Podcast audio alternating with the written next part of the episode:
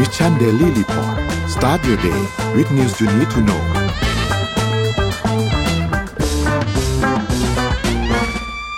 สวัสดีครับยินดีต้อนรับเข้าสู่ Mission Daily Report ประจำวันอังคารที่ 28 กุมภาพันธ์ 2566 นะครับ วันนี้คุณอยู่กับเราสองคนตอน7โมงถึง8โมงเช้า สวัสดีพี่อ้อมครับ สวัสดีค่ะ ครับ แล้วก็สวัสดีท่านผู้ฟังทุกๆท่านด้วยนะครับ วันนี้วันสุดท้ายของเดือนกุมภาพันธ์แล้วนะครับแป๊บๆหมดไป 2 เดือนแล้วคือเรารู้สึกว่าเดือนกุมภาพันธ์มันเร็วกว่าเดือนมกราคมเยอะมากเลยอะถึงแม้ว่ามันจะมีน้อยกว่า 3 วัน แต่เรารู้สึกมันเร็วกว่าเยอะมากเลย แต่ก็อะละเอาว่าหมด 2 เดือนแล้วนี่เข้าเดือนสุดท้ายของควอเตอร์ที่ 1 ปีนี้แล้วนะครับ เร็วมากนะพี่อ้อมเนาะเร็วก็เป็นเป็นเดือนที่เราอาจจะไม่ค่อยชอบสักเท่าไหร่ในมุมของคนจ่ายเงินเดือนให้กับพนักงาน เหมือนจะไม่คุ้มใช่ไหมคุ้ม โอเคเดี๋ยวเราพาไปอัปเดตตัวเลขครับพี่อ้อมครับตัวเลขล่าสุดนะครับเซตบ้านเรา 1,627.35 นะครับ ขยับติดลบ 0.41%นะครับถัดมาครับหุ้นต่างประเทศครับดาวโจนส์บวก 0.58%นะครับ NASDAQ บวก 0.97%นะครับ NYSE ครับบวก 0.56%ครับ แล้วก็ฟุตซี่100 ครับบวก 0.75%ห่างเซ็งครับติดบวก 0.33%นะครับ ถัดมาครับ ราคาน้ำมันดิบครับมีการปรับตัวลดลงประมาณติดลบประมาณ 0.8%นะครับก็ WTI อยู่ที่ 75.64 นะครับแล้วก็ Brent อยู่ที่ 82.43 ครับทองคำครับบวก 0.18%อยู่ที่ 1,814.29 นะครับและคริปโตครับบิตคอยครับอยู่ที่ประมาณ 23,000ไปปลายนะครับถึงกลางๆ ช่วงกลางๆ ถึงปลายนะครับอีเทเรียมครับอยู่ที่ประมาณ 1,600 นะครับ Binance ครับ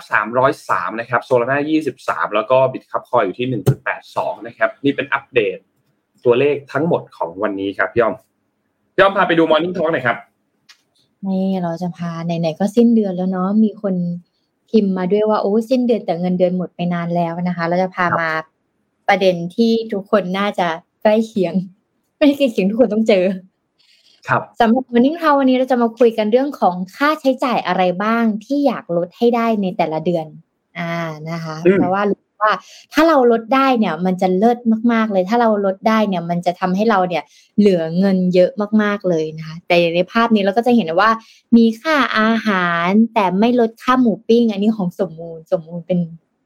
สิ่งมีชีวิตที่ชอบกินหมูปิ้งมากๆ ค่าห้องพักค่าเดินทาง ค่าน้ำค่าไฟค่าของใช้ส่วนตัวค่าอาหาร ห้องของน้องแมวน้องหมาใด ๆ เอ่ยนะคะครับอืมเพราะว่าล่าสุดก็เห็นยินเห็นแน็กต้องเรียกว่าพี่หรือเปล่าพี่แน็กชาลีหรือเปล่าพี่อ๋อได้ออกออกมาถ่ายนิตยสารกาแฟแบรนด์หนึ่งเนื่องจากว่าอาหารสัตว์เลี้ยงที่บ้านหมดแล้วเลยต้องออกมาหาตังค์โอ้โหแล้วอย่างเท่เลยเท่เลยเนาะเหมือนเต้าหมิงซื่อในหนัง F4 ของไต้หวันเมื่อเมื่อตอนที่พี่อายุประมาณเก้าขวบอืมนานมากเลยนะชอบพูดเรื่องเก่าๆอะมาต่อที่ข่าวครับของเราดิแชร์แชร์กันนิดนึงครับว่าค่าใช้จ่ายอะไรที่เยอะที่สุดเนาะหรือถ้าถ้าถ้าอยากแชร์แบบแบบละเอียดหน่อยนะเดี๋ยวนนท์จะแชร์แบบนั้นเหมือนกันก็คือแชร์เป็นเปอร์เซ็นต์ครับ ว่าร้อยเปอร์เซ็นในเดือนหนึ่งอะเสียกับค่าอะไรไปประมาณกี่เปอร์เซ็นต์บ้าง ค่าอาหารเท่าไหร่ช้อปปิ้งเท่าไหร่ค่านู่นค่านี่ประมาณกี่เปอร์เซ็นต์ลองแชร์แชร์กันครับว่าเสียเงินค่าต่างๆ เนี่ย ประมาณเดือนละกี่เปอร์เซ็นต์กันบ้างนะครับ เดี๋ยวพาไปดูข่าวครับพี่อ้อมนนท์หรือพี่อ้อมก่อนดีครับ วันนี้ พี่ให้นนท์ก่อนเลยเพราะของนนท์อะวันนี้แบบว่าดีเทลเยอะมากแน่นๆนะวันนี้วันนี้แน่นๆแน่เลยนมีหลายเรื่องมากเลยครับ วันนี้อืมต้องบอกว่าเดี๋ยวนนท์ขอพาไปเริ่มที่อิสราเอลกับปาเลสไตน์ก่อน นะครับข่าวนี้จริงๆแล้วต้องบอกว่ามันสักพักหนึ่งแล้วนะครับ ที่มีความขัดแย้งเกิดขึ้นเนี่ยนะครับ แต่ว่าข่าวดีก็คือเมื่อวันที่ 26 กุมภาพันธ์ที่ผ่านมาเนี่ยนะครับ ทางตัวแทนของอิสราเอลแล้วก็ปาเลสไตน์เนี่ยมีการเข้ามาพูดคุยหารือกันที่จอร์แดนนะครับ เมื่อวันที่ 26 นะครับ แล้วก็มีตัวแทนจาก สหรัฐ แล้วก็มีตัวแทนจากอียิปต์ที่เหมือนทำหน้าที่เป็นคนกลางคอยช่วยประสานงานเนี่ยเข้ามาร่วมประชุมในครั้งนี้ด้วยนะครับ ซึ่งสุดท้ายแล้วเนี่ยการประชุมครั้งนี้ก็ตกลงครับเห็นพ้องให้หาแนวทางการลดความขัดแย้งที่เกิดขึ้นนะครับ ซึ่งก็จะมีการประสานความร่วมมือเอ่อระหว่างกันเนี่ยนะครับ เพื่อป้องกันว่าอะในอนาคตจะได้ไม่มีการประทะหรือไม่มีเหตุรุนแรงอะไรเกิดขึ้นอีกนะครับ โดยแถลงการเนี่ยมีการออกร่วมกันนะครับ อิสราเอลเองก็ให้คำมั่นว่าจะระงับการหารือเกี่ยวกับการ ตั้งถิ่นฐานใหม่ในดินแดนของปาเลสไตน์ที่ก่อนหน้านี้เนี่ยถูกอิสราเอลเนี่ยยึดครองมาเป็นเวลาประมาณ 4 เดือนนะครับและนอกจากนี้ก็จะระงับการอนุมัติการจัดตั้งถิ่นฐานเพิ่มเติมในพื้นที่เป็นระยะเวลา 6 เดือนด้วยนะครับคือต้องบอกว่าก่อนที่จะมีการประชุมครั้งนี้เกิดขึ้นมาเนี่ยมามีการประทะกันมาอย่างต่อเนื่องของอิสราเอลแล้วก็ปาเลสไตน์อย่างที่เราเคยเห็นข่าวมาก่อนหน้านี้ ถ้าจะไม่ผิดเมื่อสักเอ่อน่าจะช่วงปลายปีที่แล้วหรือช่วงต้นปีเนี่ยเราเคยมาเล่าให้ฟังกันทีนึงแล้วว่า ที่มาที่ไปของความขัดแย้งปาเลสไตน์อิสราเอลเนี่ยมีที่มาเป็นยังไงบ้าง ก็เล่าย้อนกันไปพอสมควรแล้วนะครับ แต่ว่าอันนี้สถานการณ์ล่าสุดเนี่ยก็ก่อนหน้านี้เนี่ยหลาย ๆ ฝ่ายกังวลว่าจะมีความการใช้ความรุนแรงเพิ่มมากขึ้น โดยเฉพาะอย่างยิ่งในช่วงช่วงเดือนรอมฎอนศักดิ์สิทธิ์ของชาวมุสลิมที่จะเริ่มต้นช่วงปลายเดือนหน้าคือปลายเดือนมีนาคมนี้เนี่ยนะครับ แต่ว่าก็อีกน้อยข่าวดีก็คือ ทางด้านจอแดนที่เป็นประเทศเจ้าภาพในการจัดประชุม แล้วก็มีผู้ร่วมเข้าร่วมสังเกตการณ์อย่างสหรัฐแล้วก็อียิปต์เนี่ยก็มองว่าข้อตกลงในครั้งนี้เนี่ยค่อนข้างเป็นข้อตกลงที่มีเป็น significant นะครับ agreement เพราะว่ามันเป็นข้อตกลงที่มีระยะสำคัญอย่างมาก เพราะว่าหนึ่งเลยคือ สามารถที่จะตกลงกันได้ในประเด็นสำคัญสำคัญ ไม่ว่าจะเป็นการกระชับความสัมพันธ์ประเด็นการฟื้นฟูความสัมพันธ์ต่าง ๆของทั้งสองนะครับแล้วก็ทั้งสองฝ่ายเองก็จะร่วมกันหารืออีกครั้ง โดยครั้งนี้เนี่ยจะไปที่อียิปต์แทนนะครับชื่อเมืองเนี่ยชื่อเมืองชามเอลชีกนะครับของอียิปต์จะมีการประชุมกันอีกครั้งหนึ่งในเดือนหน้านั่นแหละเดือนมีนาคมนะครับซึ่ง เอ่อตอนนี้เนี่ยทางกลุ่มกองกำลังติดอาวุธฮามาสเนี่ยนะครับที่ปกครองเขตเวสต์แบงก์เนี่ยก็มีการประณามการกระทำของปาเลสไตน์ที่ตัดสินใจเข้าร่วมการประชุมในครั้งนี้นะครับแล้วก็บอกว่าการประชุมครั้งนี้เนี่ยไร้ค่าและจะไม่นำไปสู่การเปลี่ยนแปลงใด ๆ ทั้งนั้นนะครับแต่ในขณะเดียวกันครับทางด้านของประธานาธิบดีมามูดอับบาสนะครับของปาเลสไตน์เนี่ยก็ตัดสินใจเข้าร่วมการประชุมในครั้งนี้ที่จอร์แดนนะครับเพราะว่าต้องการที่จะยุติการนองเลือด ครั้งนี้นะครับ ส่วนรัฐมนตรีกระทรวงการคลังของอิสราเอลเนี่ยก็เป็นคนก็บอกเช่นเดียวกันนะครับ บอกว่าเขาจะไม่ปฏิบัติตามข้อตกลงที่เกิดขึ้นภายในที่ประชุม แล้วก็มีการทวีตข้อความด้วยบอกว่า ผมไม่รู้ว่าเขาคุยอะไรกันนะ แต่ว่ามีสิ่งหนึ่งที่ผมรู้คือ จะไม่มีการยุติการตั้งถิ่นฐานเลย แม้แต่วันเดียว เพราะว่าอันนี้เป็นอยู่ในพื้นที่ในอำนาจของเขานะครับ เพราะว่าเขาเป็นคนรับผิดชอบในการอนุมัติการตั้งถิ่นในเขตเวสต์แบงค์นะครับ ก็ดูเหมือนว่าข้อตกลงในครั้งนี้เนี่ยที่ประชุมจะตกลงกันได้ แต่คนที่ไม่ได้เข้าประชุมต่างๆ เนี่ยดูเหมือนว่าจะยังไม่ค่อยเห็นด้วยกับข้อตกลงอันนี้สักเท่าไหร่นะครับ จริงๆต้องบอกว่าก่อนที่จะมีการประชุมครั้งนี้เนี่ยที่ประชุมของ UNSC เนี่ยนะครับหรือว่าคณะมนตรีความมั่นคงแห่งสหประชาชาติเนี่ยก็กังวลในพื้นที่นี้อยู่แล้ว หลังจากที่มีการตั้งถิ่นฐานในพื้นที่ที่ดินแดนปาเลสไตน์ที่ถูกยึดครองไปเนี่ยนะครับ ก็คือแนวๆเหมือนเป็นการ ประนามทางด้านของอิสราเอลอยู่แล้วเนี่ยนะครับในช่วงเวลาตอนนั้นก็น่าติดตามครับว่าหลังจากนี้พื้นที่ตรงนี้เนี่ยจะจะเป็นอย่างไรนะครับ แล้วก็การกลับขึ้นมาบริหารของฝ่ายที่เป็นฝ่ายค่อนข้างขวาจัดอย่างเบนจามินเนทันยาฮูเนี่ยนะครับ ก็ทำให้ บรรดาชาติอาหรับต่างๆ ในพื้นที่ตรงนั้นเนี่ยก็ค่อนข้างจะกังวลกับความขัดแย้งของอิสราเอลกับปาเลสไตน์พอสมควรด้วย เพราะฉะนั้นติดตามการประชุมกันอีกทีหนึ่งในเดือนหน้านะครับเดือนมีนาคมที่จะไปประชุมกันที่อียิปต์ว่าจะเป็นอย่างไรนะครับคือพื้นที่ตรงเวสต์แบงก์ตรงนั้นนนให้ข้อมูลเพิ่มเติมนิดนึงคือ ตรงนั้นเนี่ย เอ่อต้องบอกว่าเป็นจุดที่ชาวปาเลสไตน์เนี่ยอาศัยอยู่ค่อนข้างเยอะประมาณ2 2ล้าน9นะครับแล้วก็มีชาวเอ่ออิสราเอลเนี่ยเข้าไปตั้งถิ่นฐานในพื้นที่เนี่ยประมาณเกือบเกือบ5แสนคนนะครับซึ่งต้องบอกว่าตามกฎหมายแล้วเนี่ยเป็นการกระทำที่ขัดต่อกฎหมายระหว่างประเทศนะครับ แล้วก็ขัดขวางแนวทางสันติภาพที่จะเกิดขึ้นด้วย เพราะฉะนั้นก็มีประเด็นหลายประเด็นที่เราต้องติดตามครับเดี๋ยวยังไงถ้ามีข้อมูลอะไรอัปเดต เรื่องการประชุมระหว่างความขัดแย้ง คู่นี้เนี่ยเราจะมาอัปเดตให้ฟังกันอีกทีหนึ่งนะครับ ว่าเป็นยังไงครับอืมน่าสนใจไหนๆก็โดนเป็นเรื่องของปมกันไม่เรียกว่าปมการขัดแย้งอยู่พี่มาอีกเรื่องของการสมานฉันท์แล้วกันแล้วก็หาทางออกนะคะเอ่อล่าสุดค่ะเยอรมันนะคะ แล้วก็ได้เริ่มที่จะปรับโครงสร้างเกี่ยวกับเศรษฐกิจบ้านเมืองของตัวเองนะคะ โดยการที่จะปรับเรื่องการวีซ่าในการทำงานค่ะเพ ราะว่าตอนนี้นะคะนายกรัฐมนตรีของเยอรมนีนะคะโอลาฟโซอยู่ระหว่างการเยี่ยมประเทศอินเดียอย่างเป็นทางการนะคะแล้วก็มีกำหนดว่าจะเยี่ยมประเทศอินเดียเนี่ยเป็นเวลา 2 วันด้วยกัน ทำไมเขาถึงไปประเทศอินเดียนะคะทางนี้เนี่ยนายกเยอรมนีเนี่ยมีหลายประเด็นที่จะร่วมพูดคุยกับผู้นำที่เกี่ยวข้องในอินเดียนะคะไม่ว่าจะเป็นเรื่องของความมั่นคง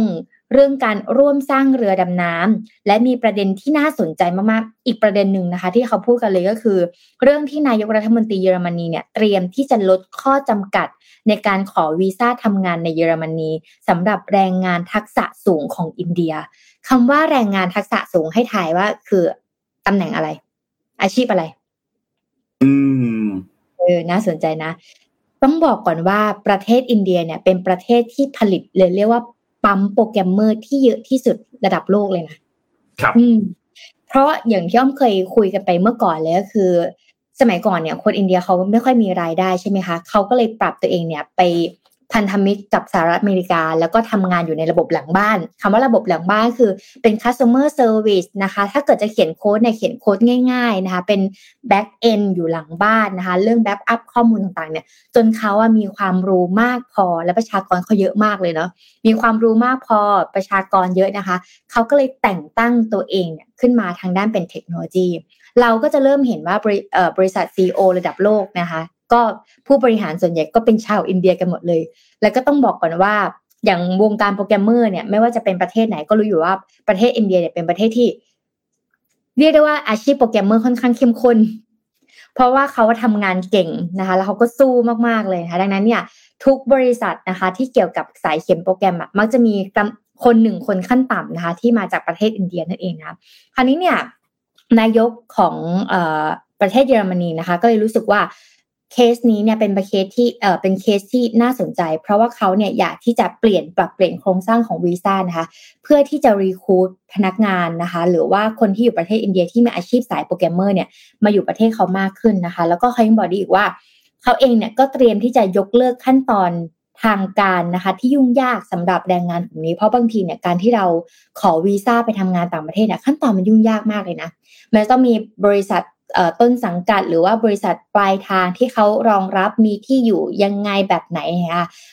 งบการเงินของเราบัญชีธนาคารของเราเป็นยังไง เราพร้อมที่จะไปอยู่ประเทศเขาหรือเปล่านะคราวนี้เขาก็เลยเปลี่ยนนะคะแล้วก็พร้อมที่จะอนุโลมให้แรงงานที่ยังไม่มีข้อเสนอจากเยอรมนีเนี่ยให้สามารถขอวีซ่าเพื่อเข้าประเทศไปหางานทำได้อีกด้วย คือต้องบอกก่อนว่าประเทศเยอรมนีถ้าเกิดเราอยากไปทำงานประเทศเขาค่ะ ต้นสังกัดของประเทศเขาจะต้องทำการขอเอกสาร เขียน paper ขึ้นมา เพื่อจะขอให้เราไปทำงานที่นั่น แต่เขาจะลดขั้นตอนนี้ออกไปนะคะ แล้วก็จะมุ่งเน้นไปที่แรงงานกลุ่มทักษะสูงจากอินเดียพิเศษนั่นก็คือ สายเขียนโปรแกรมนั่นเองนะคะ ทั้งนี้ก็ยังไม่ได้มีการระบุว่านายกโอลาฟโซนะคะ นายกรัฐมนตรีของประเทศเยอรมนีต้องการที่จะดึงดูดแรงงานทักษะสูงจากอินเดียเนี่ย จำนวนเท่าไหร่เขาไม่ยังไม่ระบุนะคะ ว่าเท่าไหร่นะ แต่ว่ามาตรการต่างๆ เนี่ยก็จะเริ่มดำเนินได้ทันทีนะคะ นับจากนี้ ก็อย่าดูข่าวต่อไปแล้วกันนะคะ เกี่ยวกับเทคโนโลยีด้วยนะคะก็จะเห็นแล้วว่า เอ้ย เทคมันมาแน่ ๆ เลยนะ อีกอันนึงที่น่าสนใจ นนเคยดูหนังเรื่องนี้ไหมครับ ที่ชื่อว่า Black Mirror อ่าเคยเคยเคยใน Netflix ที่มันเป็นเหมือนแบบซีรีส์เนาะแล้วมันจะเป็นจบในตอน หลาย ๆ อันอ่าแล้วก็บางมันก็จะมีบางช่วงที่เรามีควิสเนาะว่ามีสถานการณ์แบบเนี้ย อันนั้นน่าสนใจเหมือนกัน มันมีสถานการณ์แบบนี้คุณจะเลือกตัดสินใจทางไหนเพราะอะไรนะคะคราวนี้เนี่ยดูเหมือนว่าซีรีส์ของ Black Mirror เอ่อ Black Mirror นะคะจะใกล้เข้าสู่ความจริงขึ้นมานะ เพราะว่าล่าสุดค่ะบริษัทสตาร์ทอัพทางด้าน VR นะคะ ก็เพิ่งพัฒนาเทคโนโลยี เปิดให้ผู้ใช้งานสามารถเล่นภาพในความ ทรงจำซ้ำๆได้ อันนี้ไม่มั่นใจว่าทีมงานสามารถเปิดวิดีโอได้หรือเปล่า เพราะว่าวิดีโอเนี่ยมันอยู่ในทวิตเตอร์ถ้าเปิดมานนจะได้เห็นภาพ ได้ไหมจัดไปครับ เออ นี่เป็นอย่างนี้ คือช่วงแรกของตอนนี้ค่ะ เหมือนนนน่ะ โตแล้วและนนน่ะกำลังเดินไปที่โซฟาอ่า แล้วก็กดปุ่ม อ่าใช่แล้วก็กดปุ่มเพลย์มันก็จะมีภาพในความทรงจำของนนน่ะขึ้นมา ซึ่งภาพในความทรงจำอาจจะเป็นนนกำลังอุ้มเด็กคนนี้อยู่ก็ได้ เออ เป็นสิ่งที่พ่อแม่ของนนท์ได้บันทึกเอาไว้ และเขาเนี่ยก็เก็บใส่ในไฟล์อันนี้และในวันที่นนเติบโตขึ้นนะคะนนอยากกลับไปดูนะ่ะ นนก็จะเห็นนนในเวอร์ชัน baby แล้วก็วิธีการที่พ่อแม่เล่นกับเรายังไง เป็นภาพความทรงจำที่เราสามารถจะเห็นได้ แล้วก็จับต้องได้บ้างนะคะอะเดี๋ยวจะมาแตกประเด็นนี้กันนะคะ ทำไมถึงทำเนาะน่าสนใจก็คือบริษัทสตาร์ทอัพแบบ Wist Lab นะคะ ก็พัฒนาแอปพลิเคชันนี้ ซึ่งทางบริษัทเนี่ยระบุว่าซอฟต์แวร์ที่กำลังพัฒนาอยู่เนี่ย จะเปิดให้ผู้ใช้งานสามารถเข้าถึงช่วงเวลาและความทรงจำอันล้ำค่าได้นะคะโดยเมื่อเปิดใช้งานก็สามารถที่จะ replay ภาพต่างๆ จากความทรงจำที่เราอะบันทึกไว้ แบบที่ซ้อนทับกับภาพความจริงในชีวิตจริง นั่นหมายความเมื่อกี้โซฟาที่เห็นอะคือโซฟาจริง ๆ อ่าโซฟาจริง ๆ เลยนะ แล้ววิดีโอที่เราเล่นไปก็คือวิดีโอที่พ่อกำลังอุ้มเด็กคนหนึ่งอยู่บนโซฟาตัวนั้น ก็คือต้องเป็นสถานที่เดิมนะคะ ถึงจะสมจริงสมจังได้นะคราวนี้วิธีการจะออกมาเป็นแบบไหนนะคะ ก็อย่างตัวอย่างที่เราได้เห็นไปนะคะเป็นวิดีโอที่บริษัทเนี่ยได้ปล่อยออกมาผ่าน Twitter เมื่อใช้งานกับเทคโนโลยีนี้นะก็จะเห็นภาพความทรงจำ ทับกับภาพความจริงแบบทันที เช่น จากเดิมเนี่ยเรามองเห็นโซฟาเปล่าๆนะคะ พอเปิดใช้งานเนี่ยก็จะมีภาพของคนคนหนึ่งที่นั่งเล่นกันอยู่นะคะ มีเอ่อผู้ชายอายุเยอะหน่อยนะคะวัยรุ่นหน่อยแล้วก็กำลังอุ้มเด็กคนนี้นะก็จะเห็นจากภาพได้ว่าเป็นเหมือนพ่อกับลูกนั่นเองนะคะซ้อนทับกันบนโซฟานี้ในชีวิตจริงนะคะซึ่งภาพเหล่านี้เนี่ยจะปรากฏบนจอเป็นภาพจากอดีต ซึ่งไม่ใช่สถานที่กำลังเกิดขึ้นจริงด้วยนะคะ เว็บไซต์ของบริษัทให้ข้อมูลว่าผู้ใช้งานสามารถใช้ร่วมกับแอปพลิเคชันนี้ เพื่อปรับเปลี่ยนวิดีโอทั่วไปนะคะจากจากในมือถือเนี่ยให้กลายเป็นภาพแบบ 3D ได้ และสามารถเล่นวิดีโอนั้นซ้ำได้ในตำแหน่งที่เกิดขึ้นจริง ผ่านเว็บเบราว์เซอร์โทรศัพท์หรือว่าผ่านชุดหูฟังของ VR นะคะแอนดรูว์แมคฮิลนะคะผู้ร่วมก่อตั้งบริษัท Wist Lab นี้นะคะให้สัมภาษณ์กับสื่อว่า ระหว่างการเก็บภาพนี้เนี่ย เขาได้ทำการบันทึกสี ความลึก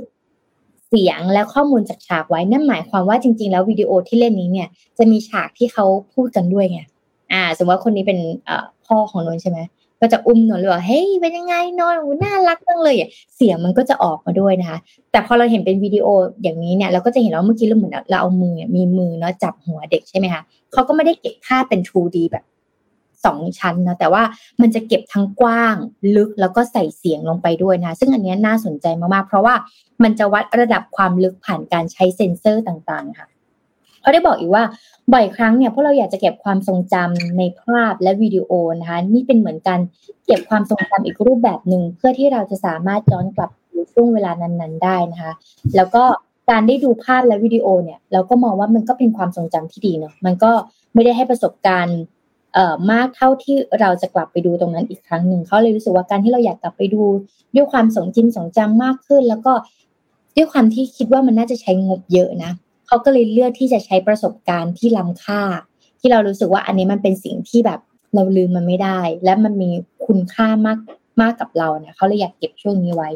แม้บางคนหรือแม้แต่อ้อมเองนะคะ ก็ตื่นเต้นกับเทคโนโลยีนี้นะคะ แต่ว่าก็มีบางกลุ่มที่มองว่ามันน่ากลัวแล้วก็น่าขนลุกไปหน่อย อ่าจะว่าคนที่เก็บวิดีโอภาพของความทรงจำคือ บ้านผีสิงอย่างเงี้ย ก็ไม่ใช่ไง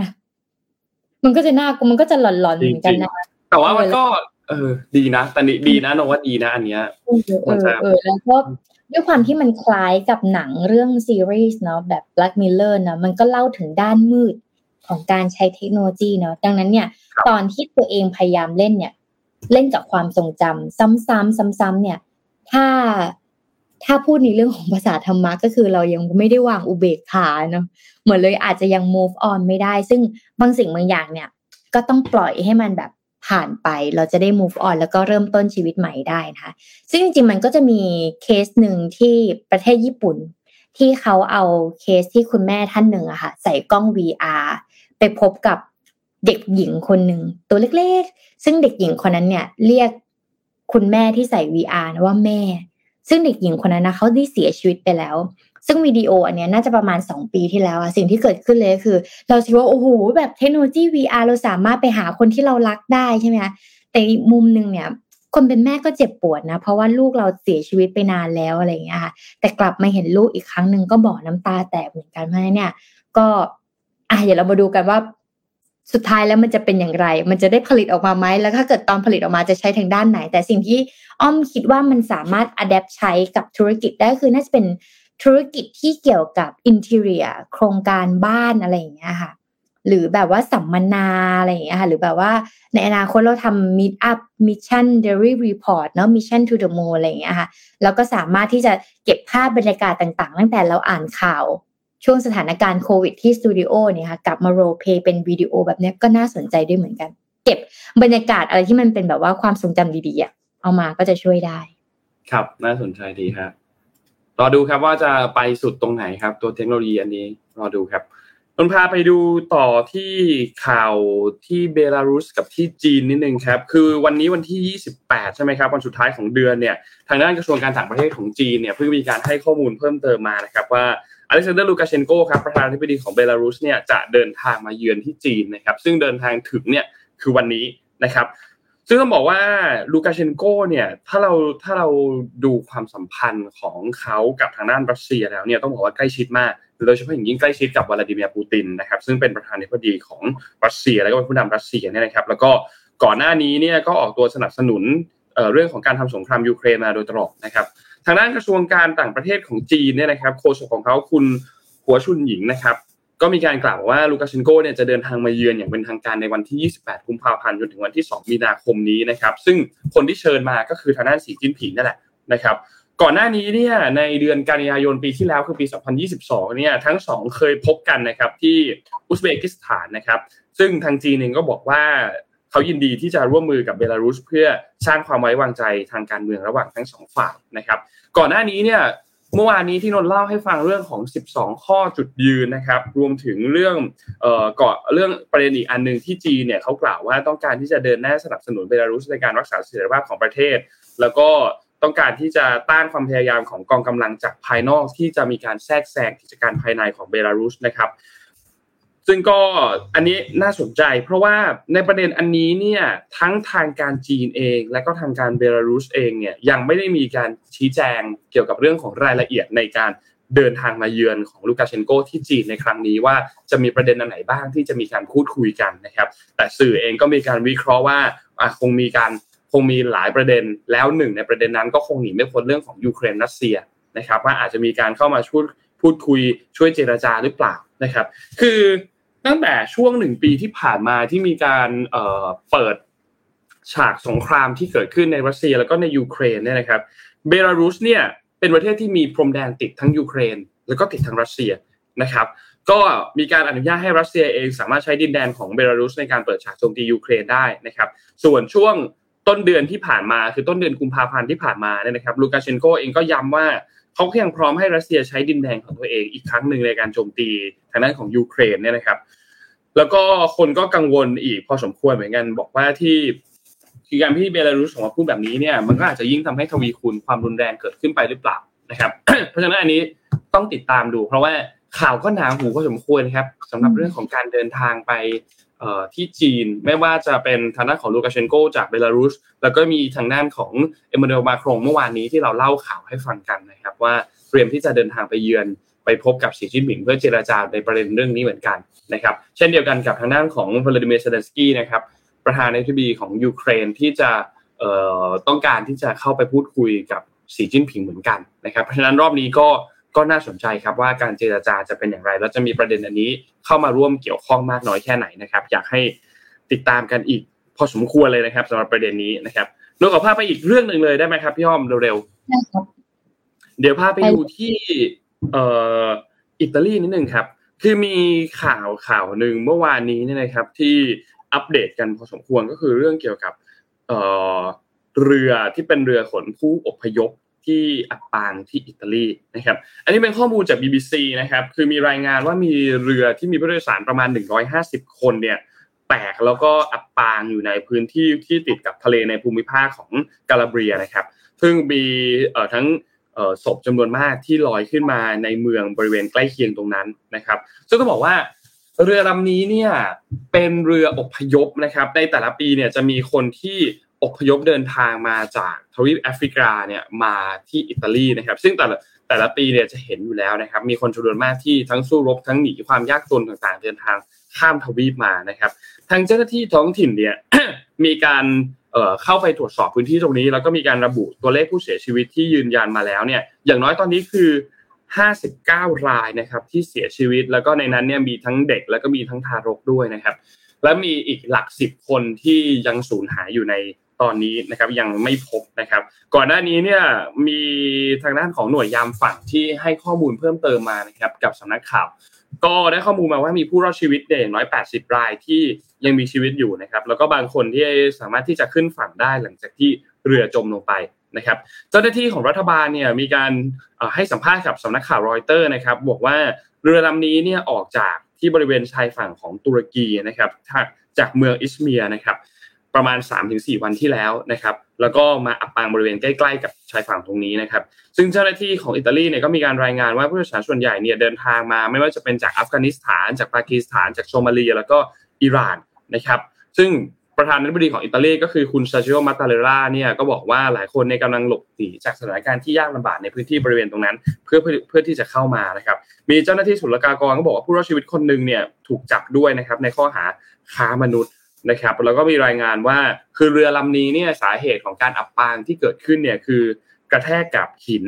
นะครับแล้วก็อากาศค่อนข้างที่จะเลวร้ายด้วยนะครับ ซึ่งสุดท้ายก็ทางนั้นทีมค้นหาทีมกู้ภัยต่างๆเนี่ยก็เข้าไปตรวจสอบในพื้นที่ ไม่ว่าจะเป็นทั้งบนบกเองทั้งในทะเลเองนะครับ ถ้าไม่แน่ใจทีมงานมีวิดีโอไหมนะครับ แต่ว่าจะเห็นว่ามีทั้งไปซากเรือที่เป็นไม้ มีผู้รอดชีวิตที่อยู่ตรงนั้น แล้วก็มีทางด้านของทีมงานช่วยเหลือจากสภากาชาติที่เข้ามา ช่วยเหลือในพื้นที่ตรงนี้ มีบางส่วนที่ถูกส่งเข้าไปรักษาตัวที่โรงพยาบาลด้วยนะครับ คือต้องบอกว่านายกเทศมนตรีเมืองโครโตเนที่อยู่ในพื้นที่ตรงนั้นเนี่ยเขาก็บอกว่าคือเรือเราเห็นบ่อยอยู่แล้ว เกี่ยวกับเรือที่มาขึ้นฝั่งตรงนี้ แต่ว่าโศกนาฏกรรมที่เกิดขึ้นที่มีเรืออับปางเนี่ย แบบนี้ไม่เคยเกิดขึ้นมาก่อนนะครับ ทางด้านนายกรัฐมนตรีหญิงของอิตาลีที่เพิ่งได้รับการเลือกตั้งเมื่อปีที่แล้วเนี่ยก็บอกนะครับคุณจอร์เจเมโลนีเนี่ยนะครับก็ส่วนหนึ่งเขาก็ให้คำมั่นสัญญาว่าเขาจะสกัดกั้นการหลั่งไหลของผู้อพยพเข้าอิตาลี แล้วก็แสดงความเสียใจอย่างสุดซึ้งกับเหตุการณ์ครั้งนี้นะครับ แล้วก็มีการประนามในเรื่องของการค้ามนุษย์ที่เกิดขึ้นนะครับ ก็เป็นเหตุการณ์ที่เกิดขึ้นเมื่อวานนี้นะครับ จากข้อมูลเนี่ยถ้า ย้อนไปถึงปี 2014 เนี่ยนะครับ กลุ่มผู้สังเกตการเนี่ยเขาพบว่ามีผู้เสียชีวิต หรือผู้ที่สูญหายในทะเลเมดิเตอร์เรเนียนเนี่ยมากกว่า 20,000 คนนะครับ เราไม่ได้รับแค่เคสที่เกี่ยวข้องกับการที่เดินทางข้ามฟากทวีปมาโดยโดยทางเรือเนี่ยนะครับ แต่ก็มีเคสอื่นๆด้วย แต่ว่าก็มีความสูญเสียที่เกิดขึ้นพอสมควรเหมือนกันนะครับ เพราะฉะนั้นอันนี้ก็เป็นอีกครั้งหนึ่งที่ คนต้องมาให้ความสนใจแล้วก็ต้องจัดการประเด็นอันนี้อีกครั้งหนึ่ง ไม่ว่าจะเป็นเรื่องของการปฏิรูปกฎการลี้ภัยของสหภาพยุโรป เพื่อรับมือเกี่ยวกับการอพยพมายังยุโรปด้วยนะครับ แล้วก็คือมันเป็นเป็นเรื่องที่นนคิดว่าน่าจะต้องแก้ไขกัน พอสมควรแล้วก็ต้องจัดการเรื่องกฎอันนี้กันพอสมควรเนี่ยนะครับ เพราะว่าเอ่อตั้งแต่ปี 2014 มาอย่างที่บอก 20,000 รายใช่ไหมครับที่ที่ ที่สูญหายไปแล้ว แล้วปี 2023 ที่เขาคาดการณ์กันเนี่ยมีผู้อพยพ แล้วก็เสียชีวิตหรือสูญหายไปแล้วเนี่ยมากกว่า 220 รายนะครับที่ที่เกิดเหตุการณ์ขึ้นในครั้งนี้เนี่ยนะครับ คือต้องบอกว่าอิตาลีเนี่ยเป็นจุดหมายปลายทางอันหนึ่งที่สำคัญมากๆของผู้อพยพนะครับหลายหลายคนที่พยายามที่จะเดินทางเข้ายุโรปผ่านช่องทางทะเลเนี่ยนะครับ ก็ต้องเดินทางผ่านตรงบริเวณตรงนี้ ก่อนที่จะเข้าไปที่ประเทศอื่น ๆนะครับ แล้วกว่าจะ ผ่านตรงจุดนั้นได้เนี่ย เส้นทางมันค่อนข้างอันตราย เราดูแค่ภาพเอาแค่ภาพนี้นะไม่เห็นคลื่นสั่นไม่เห็นคลื่นแบบเป็นเป็นขยับนะครับ แต่เราก็เห็นแล้วว่าคลื่นมันค่อนข้างแรงนะครับ เพราะฉะนั้นก็ค่อนข้างที่จะน่าเป็นห่วงครับสถานการณ์อันนี้ครับ ติดตามกันครับเออมันมันแรงมากเลยเนาะคือตั้งแต่ 2014 จนถึงปี 2022 อะ 20,000กว่าราย และเฉพาะปีนี้ 2023 ที่เราผ่านแค่ คาดกะคาดการก็คือแค่คาดการนะเออสองร้อยสองร้อยกว่ารายนี่ก็คือเยอะเหมือนกันนะแล้วต้องบอกว่าทะเลอิตาลีก็ไม่ได้แบบว่าเรียบๆเนี่ย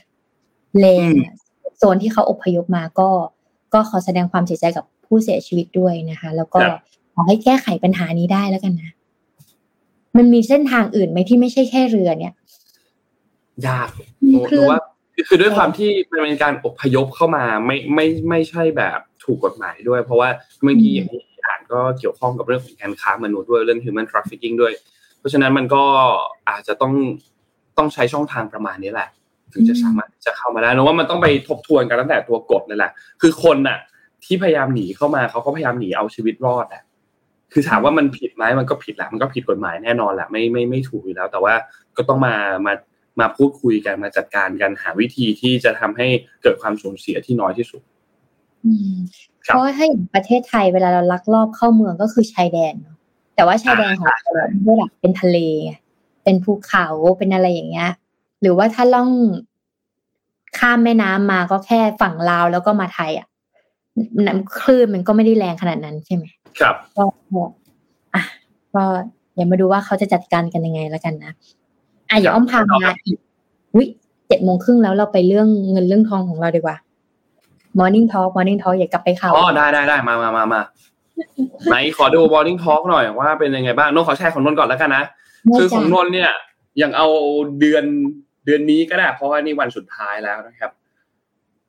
ในร้อยเปอร์เซ็นตนะครับ มีค่าเดินทางก่อนค่าเดินทาง เดือนนี้เดินทางไม่เยอะมาก ประมาณหกเปอร์เซ็นเท่านั้น ค่าเดินทางประมาณหกเปอร์เซ็นไม่เยอะมาก ค่าเกม เดือนนี้เนี่ย ซื้อเกมเยอะซื้อสองเกม ซื้อทั้งฟีฟ่าเพราะว่าเราตั้งใจจะไม่เล่นแต่สุดท้ายก็เออซื้อมาหน่อยแล้วกันมันลดราคากับ Hogwarts Legacy ก็เสียค่าแบบพวกเกม entertainment ดูหนังนู่นนี่ต่างๆ เนี่ยไปอีกประมาณแปดเปอร์เซ็นเยอะกว่าค่าเดินทางเนี่ยค่าช้อปปิ้งช้อปปิ้งเดือนนี้ไม่เยอะครับ เดือนนี้ประมาณหกเปอร์เซ็นช้อปปิ้งประมาณหกเปอร์เซ็นต ค่า โอ้มีค่าสุขภาพ เดือนนี้ไปกายภาพหลายครั้ง แล้วก็มีทำฟันด้วย เดือนนี้ก็เลยมีค่าค่าพวกสุขภาพเนี่ยประมาณสิบเจ็ดเปอร์เซ็นแล้วก็อีกประมาณห้าสิบเปอร์เซ็นเป็นค่าอาหารครับห้าสิบเปอร์เซ็นเป็นค่า นี่นี่นี่คือนี่คือนี่คือแบบเอาแบบเปอร์เซ็นต์ไปๆเลยนะว่าว่าแต่ละอันเนี่ยประมาณเท่าไหร่ ซึ่งถ้าถ้าตามตามแบบโจทย์ Morning Talk ที่เราคุยกันเนี่ย คืออยากลดค่าอะไรในแต่ละเดือนเนี่ย คงหนีไม่พ้นเรื่อง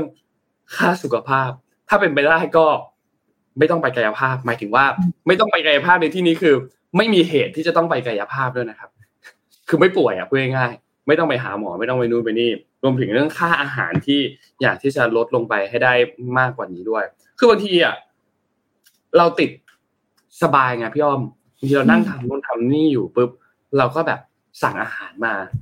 เอาแบบง่ายๆอะสั่งอะไรที่เราอยากกินนู่นนี่บางทีราคามันก็มันก็แพงกว่า เมื่อเราไปนั่งกินที่ร้านด้วยอย่างนี้บางทีปริมาณมันก็จะน้อยกว่าด้วยเพราะเขาต้องโดนค่า GP จากตัวแพลตฟอร์มไปใช่ไหมครับ แต่โรบิทูไม่เก็บ GP นะครับ เพราะฉะนั้นโรบิทูดีครับ สั่งโรบิทูคือ อันนี้ไม่แน่ใจว่าแต่ละคนเป็นป่ะนะ แต่ว่าเวลาจะสั่งอาหารอะสมมุติว่าปกติท่านสั่งในแพลตฟอร์มแพลตฟอร์มหนึ่งท่านต้องเช็คกับหลายๆแพลตฟอร์ม โดยเฉพาะอย่างยิ่งโรบินฮูดอะ หลาย ๆ ร้านอะจะตั้งราคาถูกกว่าในแพลตฟอร์มอื่น เพราะว่าเขาไม่โดน GP ไงเขาก็เลยไม่ได้คิดค่านั้นชาร์จกับลูกค้าเข้าไปเพิ่มมากขึ้น มันก็จะถูกกว่าคนอื่นๆ หรือบางทีราคาเท่ากันแต่ปริมาณที่อาหารที่ได้เนี่ยจะมากกว่าเมื่อเทียบกับการสั่งกับไรเดอร์เจ้าอื่นๆนะครับเพราะฉะนั้นก็อันนี้ลองแนะนำให้ลองไปไปไปเช็คกับโรบินฮูดดู ก็จะเจอราคาอาหารที่มันถูกกว่านนของนนประมาณนี้พี่อ้อมหนักสุดคือค่าอาหาร เพราะฉะนั้นเดือนหน้าอยากจะลดค่าอาหารให้ได้มากกว่านี้ ห้าสิบเปอร์เซ็นอยากจะลดให้ได้มันเหลือประมาณสักแบบสามสิบห้าสี่สิบอะไรเงี้ยค่อยๆลดดูของพี่อ้อมเป็นยังไงครับแต่จะไม่เอาแบบหนึ่งเปอร์เซ็นเนาะก็จะเอาแบบเดือนห้าสิบเป็นสามสิบห้าเอาแบบนั้นเลยค่อยๆลดอันนี้ที่พี่ย่อมชื่นชมนนก็คือนนมีการจดในแอป ใช่ไหมครับถึงได้รู้ว่าเราใช้เงินเปอร์เซ็นต์เท่าไหร่ นนใช้แอปของอะไรครับ เออมันชื่อแอป Money Lover ครับ ชื่อแอป Money Lover คือพอพอพอเรา พอเราเข้าไปใช้มันแล้วเนี่ย มันก็จะจดค่อนข้างง่ายแหละแบ่งเป็นแบบ category ไว้ให้เลยว่าเราใช้เงินค่าอะไรเท่าไหร่บ้างเดี๋ยวนนให้ดูรูปใช้เงินค่าอะไรไปเท่าไหร่บ้างอะไรเงี้ย แล้วมันก็จะมาทำเป็นเปอร์เซ็นต์อย่างเงี้ยให้ดูเออเป็นเปอร์เซ็นต์ด้วยน่ารักมากเฮ้ยอันนี้ง่ายจริง ใช่อันนี้ง่ายมันจะเป็นแบบเป็น pie chart อย่างนี้เลย แล้วก็เป็นเป็นกราฟวงกลมอย่างเงี้ย แล้วมันก็จะระบุให้เลยว่าแบบเราใช้อะไรไปกี่เปอร์เซ็นต์บ้าง คือพอเรามานั่งย้อนดูในแต่ละเดือนแล้วอะมันจะควบคุมง่ายขึ้นครับ ว่าเราใช้อะไรไปเท่าไหร่บ้าง แล้วเราอยากจะลดอะไรเดือนนี้มาอะไรเยอะอะไรอย่างเงี้ยเออเออนนนชอบแอปนี้คือลองลองมาหลายแอปเหมือนกันครับพี่อ้อม ไปไปลองมาหลายแอปเหมือนกัน ชื่อมันน่ารักเลยนะ Money Lover ฉันเป็นคนรักเงิน เออฉันเป็นคนรักเงินฉันใช้แล้วฉันจะรักเงินมากขึ้นเงี้ยครับเออ อะของพี่พี่ใช้แอปนี้ใช้แอปมีตังค์มันก็จะเป็นแบบ มันของนนอะดีตรงที่มันเป็นเปอร์เซ็นต์แต่ของพี่มันจะเป็นแท่งออกมาแนวนอนเนี่ยอ่าขึ้นโอมาเคแต่เราเห็นภาพรวมเนาะอะแต่เราเห็นภาพรวมซึ่งตอนที่พี่จดเนี่ยพี่เริ่มจดตั้งแต่มสองบัญชีรายรับรายจ่ายอะห้าบาทสิบบาทค่ารถสองแถวสามบาท พี่ก็จดเล่มบัญชีใช่ใช่แล้วเป็นคนเดียว กันก็จะเก็บตั๋วรถรถเมล์แล้วแล้วถ้าเกิดพ่อกับแม่เรายืมเงินยี่สิบาท เราก็จะทวง เพราะว่ามันจะต้องอยู่ในกระปุกของเราเราถูกเป็นคถูนกถูกถูกจะน้อยแค่ไหนก็จดคือนนบอกเลยน้อยแค่ไหนก็จดนนซื้อน้ำขวดเจ็ดบาทนนก็จดก็จดใช่เหมือนกันทุกวันนี้นนท์จดไหมเจ็ดจดบาทจดเหมือนกัวันนนี้ก็ยังจดอยู่ เพราะว่า เพราะว่ามันมันไม่เกี่ยวกับจำนวนเงินครับอืมมันเกี่ยวกับมันเป็นมันเป็นแบบเหมือนนิสัยไปแล้วอะ คือบางทีเวลาเราต้องจ่ายเงินอะนนท์นนท์ต้องจ่ายเงินแบบเปิดแอปธนาคารแล้วสแกน QR code อะนนท์เปิด Money Lover ก่อนนะ แล้วก็จดก่อนว่ามื้อเนี้ยใช้เงินไปเท่าไหร่ แล้วเราค่อยไปเปิดแอปสแกนเพื่อจ่ายเงินด้วยซ้ำเพราะกลัวลืม แต่ว่ามันไม่ลืมแล้วแหละเพราะนนท์ทำอย่างนี้มาหลายปีแล้วไงมันก็เลยแบบเหมือนติดเป็นนิสัยไปแล้ว ซึ่งมันจะมันจะฝืดนิดนึงตอนแรกๆตอนเราเริ่มทำอะโดยเฉพาะอย่างยิ่งถ้าคุณไม่เคยใช้แอปเลยแล้วอยู่ดีมาใช้แอปใหม่อะมันจะไม่ชิน UX UI ครับ มันจะแบบ ไอ้ปุ่มนี้อยู่ตรงไหนวะไอ้ตรงนี้อยู่ตรงไหนนะอะไรเงี้ย แต่พอพอชินแล้วอะสบายครับ แล้วมันจะช่วยคุณได้เยอะมาก สบายแล้วเราก็สามารถสร้างหมวดหมู่ได้เหมือนกันเลย แต่ของพี่ก็คือจ่ายก่อนสแกนก่อนแล้วก็ค่อยมาบันทึกทีหลัง แต่ว่าเหมือนจ่ายเสร็จปุ๊บแล้วก็หน้าก็จะมุก้มอยู่สาเหตุที่ก้มอยู่คือจดรายรับรายจ่ายอยู่ ไม่ได้มีอะไรนะเอ่อค่าใช้จ่ายของพี่อ้อมเหรอ เอาเดือนเดือนนี้เนาะเดือนนี้เนี่ยที่ มันจะหมดส่วนใหญ่ไปกับเรื่องเรียนน่ะอ่าเพราะว่าเคเดือนเดือนนี้พี่จ่ายค่าเรียนไปก็สามแสนกว่าบาทแล้วอะเฉพาะค่าเรียน ค่าเรียนต่างๆที่คือถ้าเราดูบัญชีรายรับรายจ่ายของเราทั้งปีอะค่าเรียนของเรา new high ลิมไม่รู้จะเรียนอะไรกันนะกันหนาเรียนไปนะแล้วก็ช้อปปิ้งเหรอ พี่ก็ช้อปปิ้งอืมเมื่อเทียบกับค่าเรียนอะพี่น่าจะช้อปปิ้งยังไม่ถึงสิบเปอร์เซ็นของค่าเรียน น้อยมากๆนะคะ แล้วก็ส่วนใหญ่ไปกับเรื่องลงทุนแล้วก็ออมค่ะ กินเนี่ยน้อยมากเอาจริงๆนะ ถ้าทั้งเดือนที่พี่กินเนี่ยพี่กินเดือนหนึ่งแค่หมื่นเดียวเองงงไหมเออน้อยน่าน้อย น้อยกว่านนท์อีกเพราะว่าที่กินแค่หมื่นเดียว เพราะว่าเหมือนเรา fasting แล้วเราก็กินแค่ มื้อสองมื้อเองค่ะ อืม แล้วก็ข้อดีเลยก็คือ เราไปเรียนเราไปสัมมนาใช่ไหมมันก็มีอาหารฟรีแต่อ๋ว่าอเราอย่าหาเออเออเออรวมมาแล้วรวมมาแล้วกินแค่นิดเดียวอะ เรากินแค่ซุปถ้วยเดียวมันก็ไม่ค่อยคุ้มไงเออ แล้วก็อย่างของพี่อ้อมก็จะแบบว่าทานเจทุกวันพระก็จะประหยัดไปอีกกินอ่าโอเคเผือกกินมันกินข้าวโพดน้อยมาก แต่มันจะครับมาหนักแค่เดินทางค่ะ เพราะว่าอย่างพี่อ้อมเนี่ยต้องเดินทางไป กรุงเทพอะทุกอาทิตย์แล้วบางทีทุกอาทิตย์เนี่ยก็สองสามครั้ง สิ่งที่มันจะเกิดขึ้นเลยคือค่าค่า เราถ้าเราไม่ได้เอารถไฟฟ้าไปเนาะมันไม่ได้ขับเนาะเราก็จะมีคนขับรถหรือว่าเราจะเรียกเอ่อแก๊ปหรือโบทอะไรอย่างเงี้ยคือเรียกไปพัทยาใช่ไหมแล้วก็เออจากพัทยาไปกรุงเทพมันก็จะมีค่าโรงแรม ซึ่งพวกเนี้ยเยอะมาก ถ้าถามว่าอยากจะลดเหรอคิดว่า เราควรจะเช่าคอนโดที่กรุงเทพไหมล่ะคือเออถ้ามันจะเยอะขนาดเนี้ยนะเออเพราะว่า อย่าลืมนะเวลาเราไปอะเราไม่ได้ไปแค่ตัวเปล่าๆนะอาจจะต้องลากกระเป๋าเดินทางอ่านแน่นอนเาอ้อมเานี่ไปมีเสื้อผ้าคนจะเห็นว่าอ้อมเปลี่ยนสถานที่อ่านข่าวเกือบทุกรอบถ้าไปกรุงเทพใช่ค่ะอ้อมจะต้องแบกไมโครโฟนแบกคอมพิวเตอร์อ้อมก็ต้องแบกไฟไปด้วยนะคะ ทุกคนจริงๆเออมันจะดีกว่าไหมแล้วเรามีคอนโดใหม่ไหมล่ะ เพื่อที่เราจะได้ไม่ต้องแบกขนาดนั้นแล้วบางทีเราลืมของ ลืมที่อาบน้ำลืมอะไรอย่างเงี้ยมันก็ต้องซื้อใหม่ก็อยู่ไปเลยง่ายดีอะไรเงี้ย ประมาณนี้ค่ะ ประมาณประนี้มาณนี้ประมาณถ้าอยานี้กลด ไมึงจะเรียกว่าลดไหมนะก็เรียกว่าถ้าอยากลดก็คงลดเรื่องเรียน ก็คือแบบว่าเออคนไหน สถาบันไหนเนี่ยไม่ไม่อยากให้อ้อมไปเป็นแบบว่าอินฟลูเอนเซอร์ไม่ต้องให้อ้อมจ่ายอ้อมก็ยินดีจะเรียนนะคะ ทุกคนไปนั่งเรียนเป็นนักเรียนเลคเชอร์ที่ดีมากเลยจะเขียนรีวิวให้นะเพราะว่าจ่ายค่าเรียนไปเยอะมาก ในแต่ละเดือนงงเหมือนกันเรียนอะไรหนักก็ไม่รู้เดี๋ยวนะเท่าที่ดูเนี่ยก็จะเป็นเรื่องค่าอาหารกันเยอะค่าอาหารเยอะที่เป็นที่เยอะที่สุดนะ จะเป็นค่าอาหารกับอีกอันหนึ่งที่ที่ชอบมากเลยคือพวกค่า subscription ต่างๆอ๋อ Netflix ค่า Disney Plus Spotify YouTube นู่นนี่ คือบางอันไม่ได้ดูด้วยซ้ำอะแต่ก็ก็ sub ไว้ก่อนอุ่นใจนี่คือบางอันอย่างไม่ได้ดูที่แบบสายทำธุรกิจ business อะ Mailchimp ก็เดือนละมือพันสองสตรีมยาร์ดก็เดือนละกี่เหรียญล่ะ ก็โดนไปนะแล้วก็โอ้ใช่ subscription เนี่ย ถ้าเราจดบันทึกดีๆนะ เราจะรู้คุณจะรู้ว่าเดือนหนึ่งคุณอาจจะเสียค่า subscription ประมาณไม่ต่ำกว่าสองพันก็ได้ค่ะ ใช่ใช่บวกใช่ลบขึ้นไม่ไม่น้อยนะ แต่ละอันบวกบวกบวกกันมาก็ไม่น้อยเหมือนกันนะ น่าจะประมาณนี้ส่วนใหญ่จะประมาณนี้ ประมาณนี้ค่าอาหารซะเยอะเป็นเป็นค่าอาหารกันซะเยอะบางคนก็มีช้อปปิ้งนู่นนี่บ้างนิดหน่อยแต่ว่าหลัก ๆ จะเป็นค่าอาหาร ก็สู้ๆครับ ทุกท่านลองหาวิธีการลดค่าอันนั้นดู แต่ว่า เริ่มจดก่อนก็ได้ ถ้าใครที่ยังไม่ได้จดนะบางทียังไม่รู้ว่าแบบเออเราใช้ค่าอะไรไปเท่าไหร่บ้างอย่างเงี้ยพอจดมันก็จะเห็นภาพมากขึ้นนะครับโอเควันนี้เขาประมาณนี้ครับพี่อ้อมดีไหมดีแต่ว่าเดี๋ยวพี่ก็เลยจะพามาสู่ข่าวนี้เรื่องของการใช้เงินคนเจนใหม่นะคะ คนเจนซีหรือเจนแซเนี่ยก็คืออายุราวๆประมาณในอนาคตเนาะก็จะอายุราวๆประมาณสิบถึงยี่สิบห้าใช่ไหมคะจริงๆ Alpha Beta อะ Gen Z ก็ประมาณนี้นี่ตามรูปพี่ว่านนก็น่าจะอยู่ Gen Z แหละ น่าจะใช่นะคิดน่าว่าจะใช่อยู่ Gen Z แหละไม่เคยรู้เลยว่า เราอยู่ Gen อะไรมันก็ไม่ใช่ Baby Boomer แน่นอนอย่างนนนะนะคือมีงานวิจัยนะคะ ของเมืองไทยได้ทำมานะคะ ว่าพบว่าคน Gen Z เนี่ย ใช้เงินระมัดระวังมากขึ้นหรือเปล่า อ่าเดี๋ยวเราจะมาดูกันนะว่าจะใช้เงินระมัดระวังมากขึ้นหรือเปล่านะคะ เพราะว่าเขายินดีที่จะจ่ายเรื่องสุขภาพและความยั่งยืนนะคะถามว่าทำไม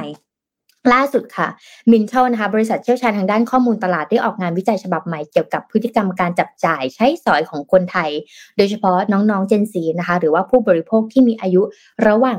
10-25 ปีนะคะ โดยคนเจนนี้ค่ะเป็นตัวแทนของผู้บริโภคยุคใหม่ สาเหตุที่เอามาพูดเพราะว่าหลาย ๆ ท่านทำธุรกิจนะคะ อาจจะต้อง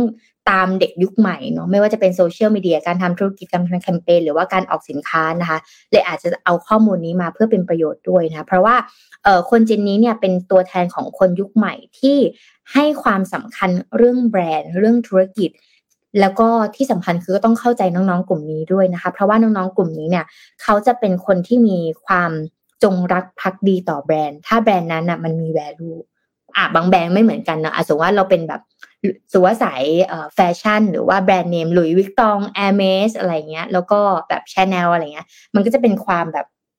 ของแพงใช่ไหมคะแต่บางทีเด็กยุคใหม่เนี่ยเขาไม่ได้ต้องการของแพงขนาดนั้นนะแต่เขาแบบของอะไรที่มันมาจากลดคาร์บอนเครดิตได้ช่วยโลกได้อะเขาจะซื้อสิ่งเหล่านั้นนะคะอ่านะคะเพราะว่า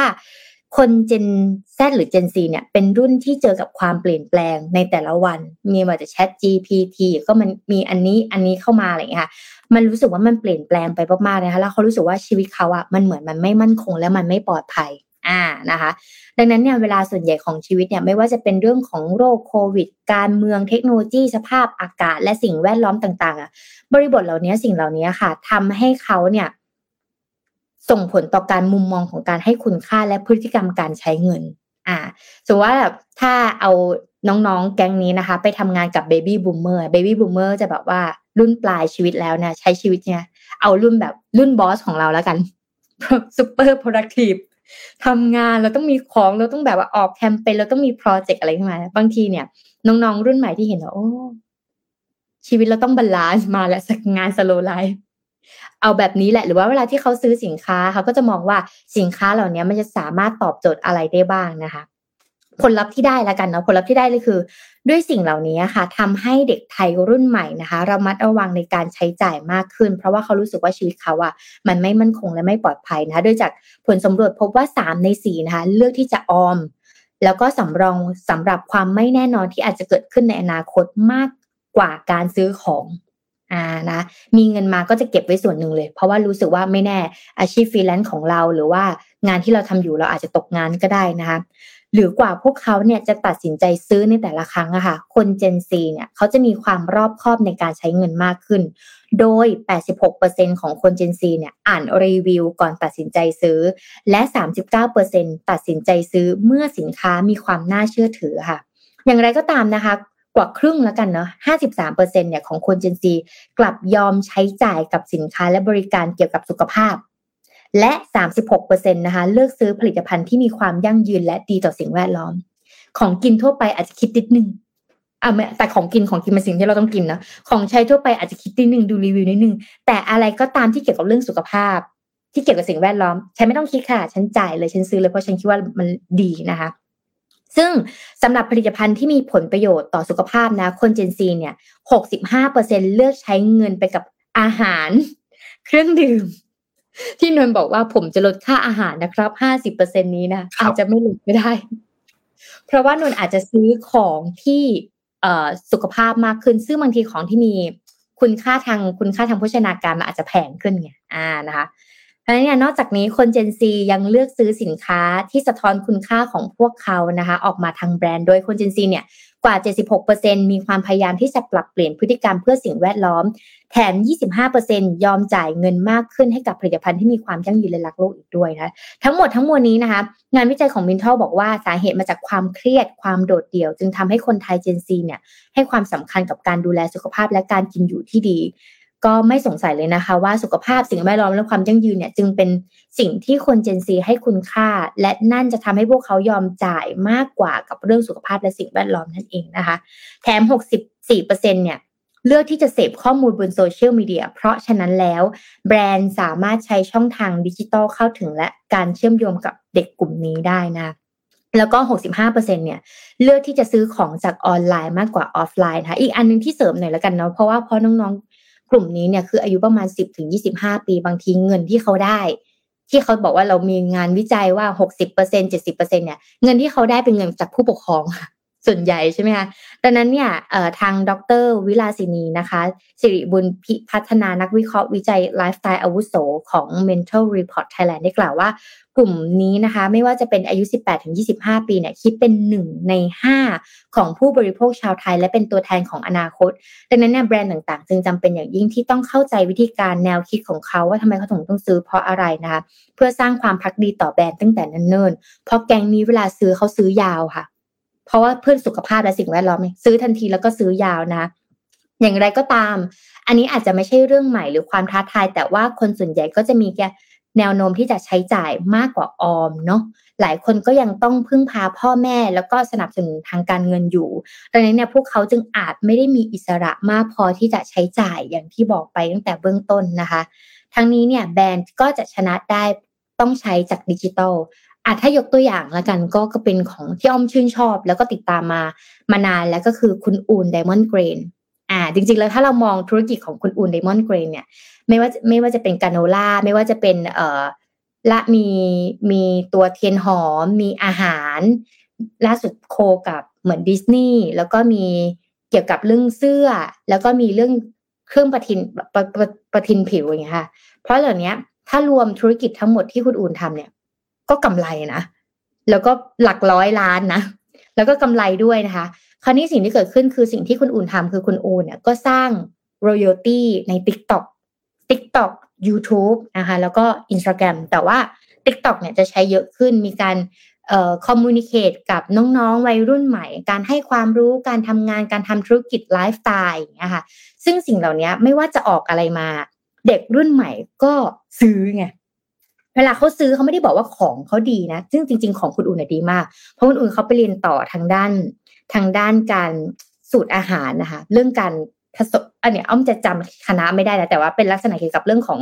เอ่อเรื่องอาหารการทำอาหารที่มันได้โภชนาการที่ดีอะค่ะ แต่สิ่งที่เด็กรุ่นใหม่เขาเลือกซื้อเขาเลือกซื้อเพราะว่าเออคนนี้มีไมซ์เซ็ตที่ดี คนนี้มีมุมมองที่ดี คนนี้เป็นนักธุรกิจรุ่นใหม่ เป็นวัยรุ่นที่ไม่ได้แบบว่าใส่สูทผูกไทยอย่างเดียวอะไรเงี้ย ไม่ว่าจะออกอะไรมา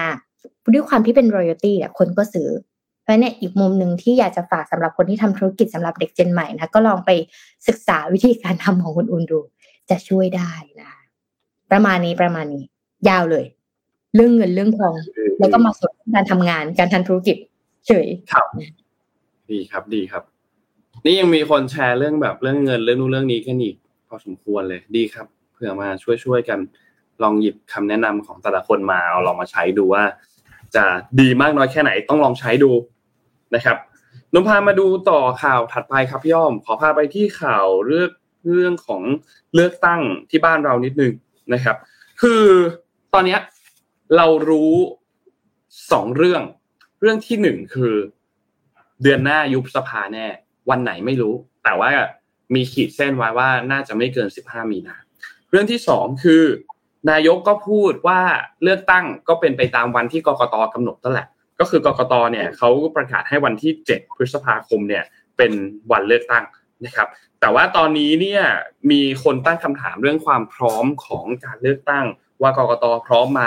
มีขั้นตอนนู่นนี่ต่างๆ จะทำให้เกิดความล่าช้าหรือเปล่า แล้วก็ประเด็นสำคัญที่สุดก็คือเรื่องของความโปร่งใสในการในการเลือกตั้งนะครับ คือตอนนี้การเลือกตั้งที่จะกำหนดขึ้นเนี่ยนะครับ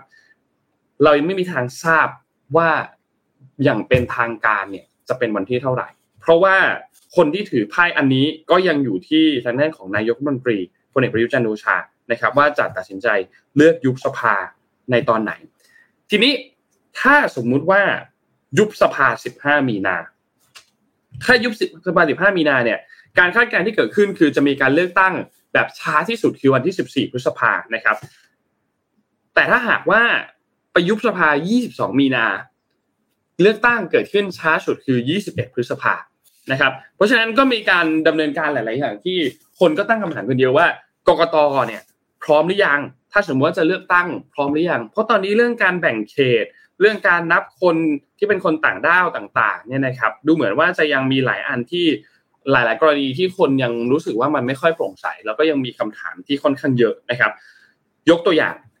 คือทางนั้นประธานของกกตเนี่ยนะครับเขาก็มีการพูดพูดถึงประเด็นเกี่ยวกับเรื่องว่ากกตต้องมีการคำนวณสสแล้วก็ต้องมีการแบ่งเขตใหม่หรือเปล่าเนี่ยนะครับ คือมีการทำเอกสารจากประธานกกตเนี่ยไปยังพักการเมืองสองครั้งแล้ว ยืนยันว่าการแบ่งเขตได้ปฏิบัติตามข้อกฎหมายที่มีอยู่ในรัฐธรรมนูญมาตรา 86 ที่กำหนดไว้ว่า ในการกำหนดจำนวนสสและเขตการเลือกตั้งเนี่ยให้ใช้จำนวนรัษฎรทั้งประเทศ และให้เป็นไปตามทะเบียนราษฎรซึ่ง จำนวนรัษฎรทั่วราชอาณาจักรราชอาจักรไทยเนี่ยมีจำนวนเท่าไหร่ ซึ่งรวมทั้งคนที่มีสัญชาติไทย และไม่มีสัญชาติไทยด้วย ซึ่งก็ปฏิบัติมาแบบนี้โดยตลอดนะครับ แล้วก็ยืนยันว่าจะไม่มีการยื่นเรื่องให้สารรัฐธรรมนูญเนี่ยมีการตีความในประเด็นอันนี้นะครับ คือก่อนหน้านี้เนี่ยมันมีกระแสกดดันจากทั้งสังคมเองทั้งพรรคการเมืองฝ่ายค้านนะครับ ซึ่งทางด้านของ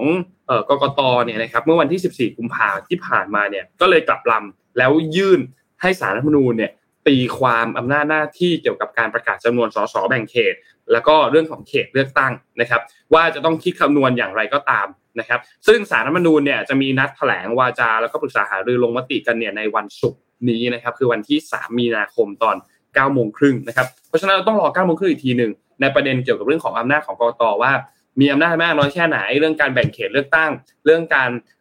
กำหนดจำนวนสสเนี่ยเป็นจะเป็นอย่างไรนะครับ เพราะฉะนั้นก็มีการรายงานเหมือนกันว่า ถ้าหากว่ามีการเปลี่ยนแปลงเขตใหม่กันอีกทีนึงเนี่ยก็จะส่งผลต่อภาพรวมจำนวนสสในแต่ละภาคที่อาจจะต้องเปลี่ยนไป เช่น บางภาคภาคใต้เดิมได้ 58 ที่นั่ง อาจจะขึ้นมาเป็น 60 ที่นั่ง ก็จะเพิ่มมาที่จังหวัดนครศรีธรรมราชเอ่อแล้วก็จังหวัดปัตตานีที่เพิ่มขึ้นมา อีสานจากเดิมมี 132 ที่นั่งก็จะได้เพิ่มขึ้นมาอีก 1 ที่นั่ง ที่อุดรธานีที่นั่งอีกที่นั่งหนึ่งภาคเหนือเดิมได้ 39 อาจจะลดลงมาเหลือ 36 ภาคตะวันออกอาจจะมีการปรับเปลี่ยนไป ซึ่งมันก็จะต้องมีการคุยกันอีกทีหนึ่งว่าเรื่องของการแบ่งเขตเรื่องอะไรต่างๆ ตามกฎแล้วตามรัฐธรรมนูญแล้วเนี่ยมันควรจะต้องเป็นอย่างไรนะครับและอีกเรื่องหนึ่งที่คนพูดถึงกันเยอะเมื่อสัปดาห์ที่แล้วเนี่ยคือประเด็นเกี่ยวกับเรื่องของความโปร่งใสในการรายงานผลการเลือกตั้ง เป็นประเด็นอันหนึ่งที่สังคมตั้งคำถามกันเยอะ เพราะว่าทำไมกกตถึงยกเลิกระบบการรายงานตามสถานการณ์จริง ผ่านแอปพลิเคชัน real time ทำไมถึงยกเลิกอันนั้นทำไมถึงไม่ได้มีการรายงานผ่านตัวแอปพลิเคชัน real time เพราะว่าเฮ้ยเทคโนโลยีก็ยุคนี้แล้วมีเทคโนโลยีนู่นนี่แล้วทำไมถึงไม่รายงานผ่านเรียลไทม์แต่สำนักงานกกตก็มีการชี้แจงว่าพิจารณาแล้วว่าการยกเลิกเนี่ยมันเหมาะสมแล้วนะครับ แต่ว่าเขาจะเอานำระบบตัว ECT report เนี่ยมาใช้แทน เพื่อที่ว่าถ้าหากว่ามีความเสี่ยงเกี่ยวกับเรื่องของการกรอกคะแนนที่มาจากการล้าของการทำงานเพื่อง่ายก็คือ กรอกคะแนนผิดอะเพื่อง่ายจากการทำงานต่อเนื่อง เพราะว่าทางด้านของกรรมกรรมการต่างๆ ที่อยู่ในหน่วยประจำหน่วยเลือกตั้งเนี่ยก็ต้องทำงานโดยไม่หยุดพักประมาณสิบห้าถึงสิบแปดชั่วโมง เพราะว่าคือเขาก็ต้องมาตั้งแต่ตีสี่อะจัดตั้งไอตัวหน่วยการเลือกตั้งตรงนั้น พอเตรียมหน่วยการเลือกตั้งเสร็จคนมาเลือกตั้ง ให้บริการคนที่มาเลือกตั้ง แล้วก็ต้องนับคะแนนต่อ เพราะฉะนั้นมันก็มีความเป็นไปได้ที่อาจจะมีความผิดพลาด ซึ่งรูปแบบการทำงานของไอตัวที่เขาพูดถึงคือ ECT report เนี่ย คะแนนของหน่วยแรกจะถูกกรอกลงในระบบ และก็คะแนนจากหน่วยตั้งอื่นๆ ก็จะทยอยถูกขึ้นระบบอย่างต่อเนื่องไปเรื่อยเพราะฉะนั้นประชาชนเนี่ยสามารถที่จะติดตามผลคะแนนตรงนั้นได้ว่าอาจจะมีสื่อมวลชนต่างๆ มาเชื่อมต่อกับตัวระบบ ECT report ตัวนี้ก็จะทราบผลคะแนนว่าผู้สมัครต่างๆ เนี่ยได้คะแนนนู่นนี่จำนวนเท่าไหร่ในในวันที่มีการเลือกตั้ง และที่สำคัญคือวันนี้รอบนี้ที่มีการเลือกตั้งเนี่ย เขาเลือกตั้งกันแบบบัตรสองใบ มันก็จะมีความยากขึ้นในการนับคะแนนด้วย เพราะว่ามันก็จะมีการทำงานแข่งกับเวลาแรงกดดันนู่นนี่ต่างๆนะครับเพราะฉะนั้นอันเนี้ยเป็นอันหนึ่งที่ที่เป็นประเด็นสำคัญมากๆในเรื่องของวันเลือกตั้ง แต่นนคิดว่าสุดท้ายแล้ววันนั้นเนี่ยก็คงมีควบคู่กันไปครับ ECT report ใช้ระบบนี้ก็ใช้กันไปพักการเมืองทุกพักคงส่งคนไปสังเกตการบริเวณหน่วยการเลือกตั้ง รวมถึงในเวลานับคะแนนอยู่แล้ว แล้วก็ส่งคะแนนเข้าไปที่ส่วนกลางของพักว่าอะเขตนี้นับเสร็จเรียบร้อยแล้วนะคะแนนไปจำนวนเท่าไหร่พักนั้นพักนี้ได้จำนวนเท่าไหร่ แล้วพักการเมืองก็ต้องคงต้องมีการคำนวณกันเองด้วยอีกทีหนึ่งรวมถึงสื่อมวลชนต่างๆ สำนักข่าวต่างๆ ก็คงจะต้องมีการส่งทีมลงไป ลงพื้นที่ตามเขตเลือกตั้งต่าง ๆ เพื่อที่จะเก็บข้อมูลในเรื่องของการเลือกตั้งมา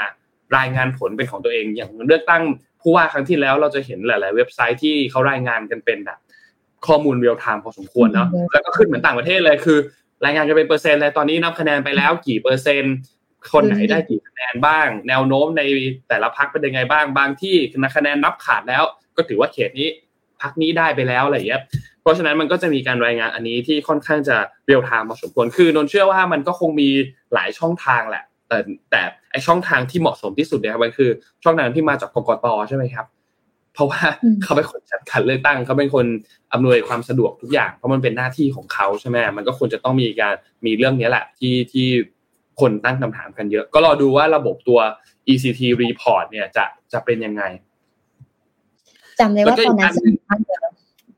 ใช่ใช่ใช่ใช่ใช่มันเห็นเป็นเรียลไทม์แบบโหมันแบบมันลุ้นอะแล้วก็ให้ทางโซเชียลมีเดียเนี่ยโหวตเหมือนกันว่า ใครชอบพรรคนี้กดไลค์ ใครชอบพรรคนี้กด love อะไรเงี้ยสนุกดี ใช่รอดูครับรอดูครับ เพราะว่าเลือกตั้งครั้งนี้เป็นทั้งประเทศละอย่างตอนเลือกตั้งผู้ว่ากทมตอนนั้นมันมีแค่ที่กทมกับมีที่เมืองพัทยาใช่ไหมครับที่มีการเลือกตั้งเหมือนกันในช่วงเวลาเดียวกันวันเดียวกัน ก็รอติดตามดูครับว่าว่าจะเป็นอย่างไรครับ ประมาณนี้ครับ เรื่องข่าวการเลือกตั้งครับ อืม น่าสนใจอะอีกข่าวหนึ่งแล้วกันนะที่เราจะได้เห็นทางโซเชียลมีเดียเยอะแยะมากมายก็คือโนเกีย ได้เปลี่ยนโลโก้อ่านนได้เห็นแล้วใช่ไหมครับ โลโก้ใหม่ของโนเกียนะคะก็คือถือเป็นครั้งแรกในรอบ 60 ปีเลยนะ ที่โนเกียเนี่ยได้ประกาศเปลี่ยนโลโก้ของตัวเอง โดยได้มีการเปิดตัวในงานเอ่อ Mobile World Congress นะคะ ที่เมืองบาร์เซโลนาประเทศสเปนค่ะ สวยนะ จริง ๆ มันดูสาย tech tech เหมือนแบบ AI innovation อยู่นะ โดยนอกเหนือจากการเปิดตัวโลโก้ใหม่แล้วนะคะ ยังมีการประกาศเปิดตัวแบรนด์ identity ของบริษัทใหม่อีกด้วยนะ ซึ่งถือเป็นการเปลี่ยนแปลงครั้งใหญ่ของแบรนด์เลยทีเดียว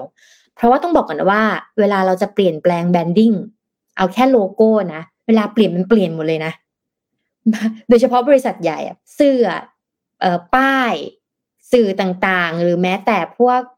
สแตมป์ต่างถ้าเป็นบริษัทเราเนาะถามว่าเขาเปลี่ยนมาขนาดไหนนี่เขาเปลี่ยนมาประมาณตั้งแต่ปี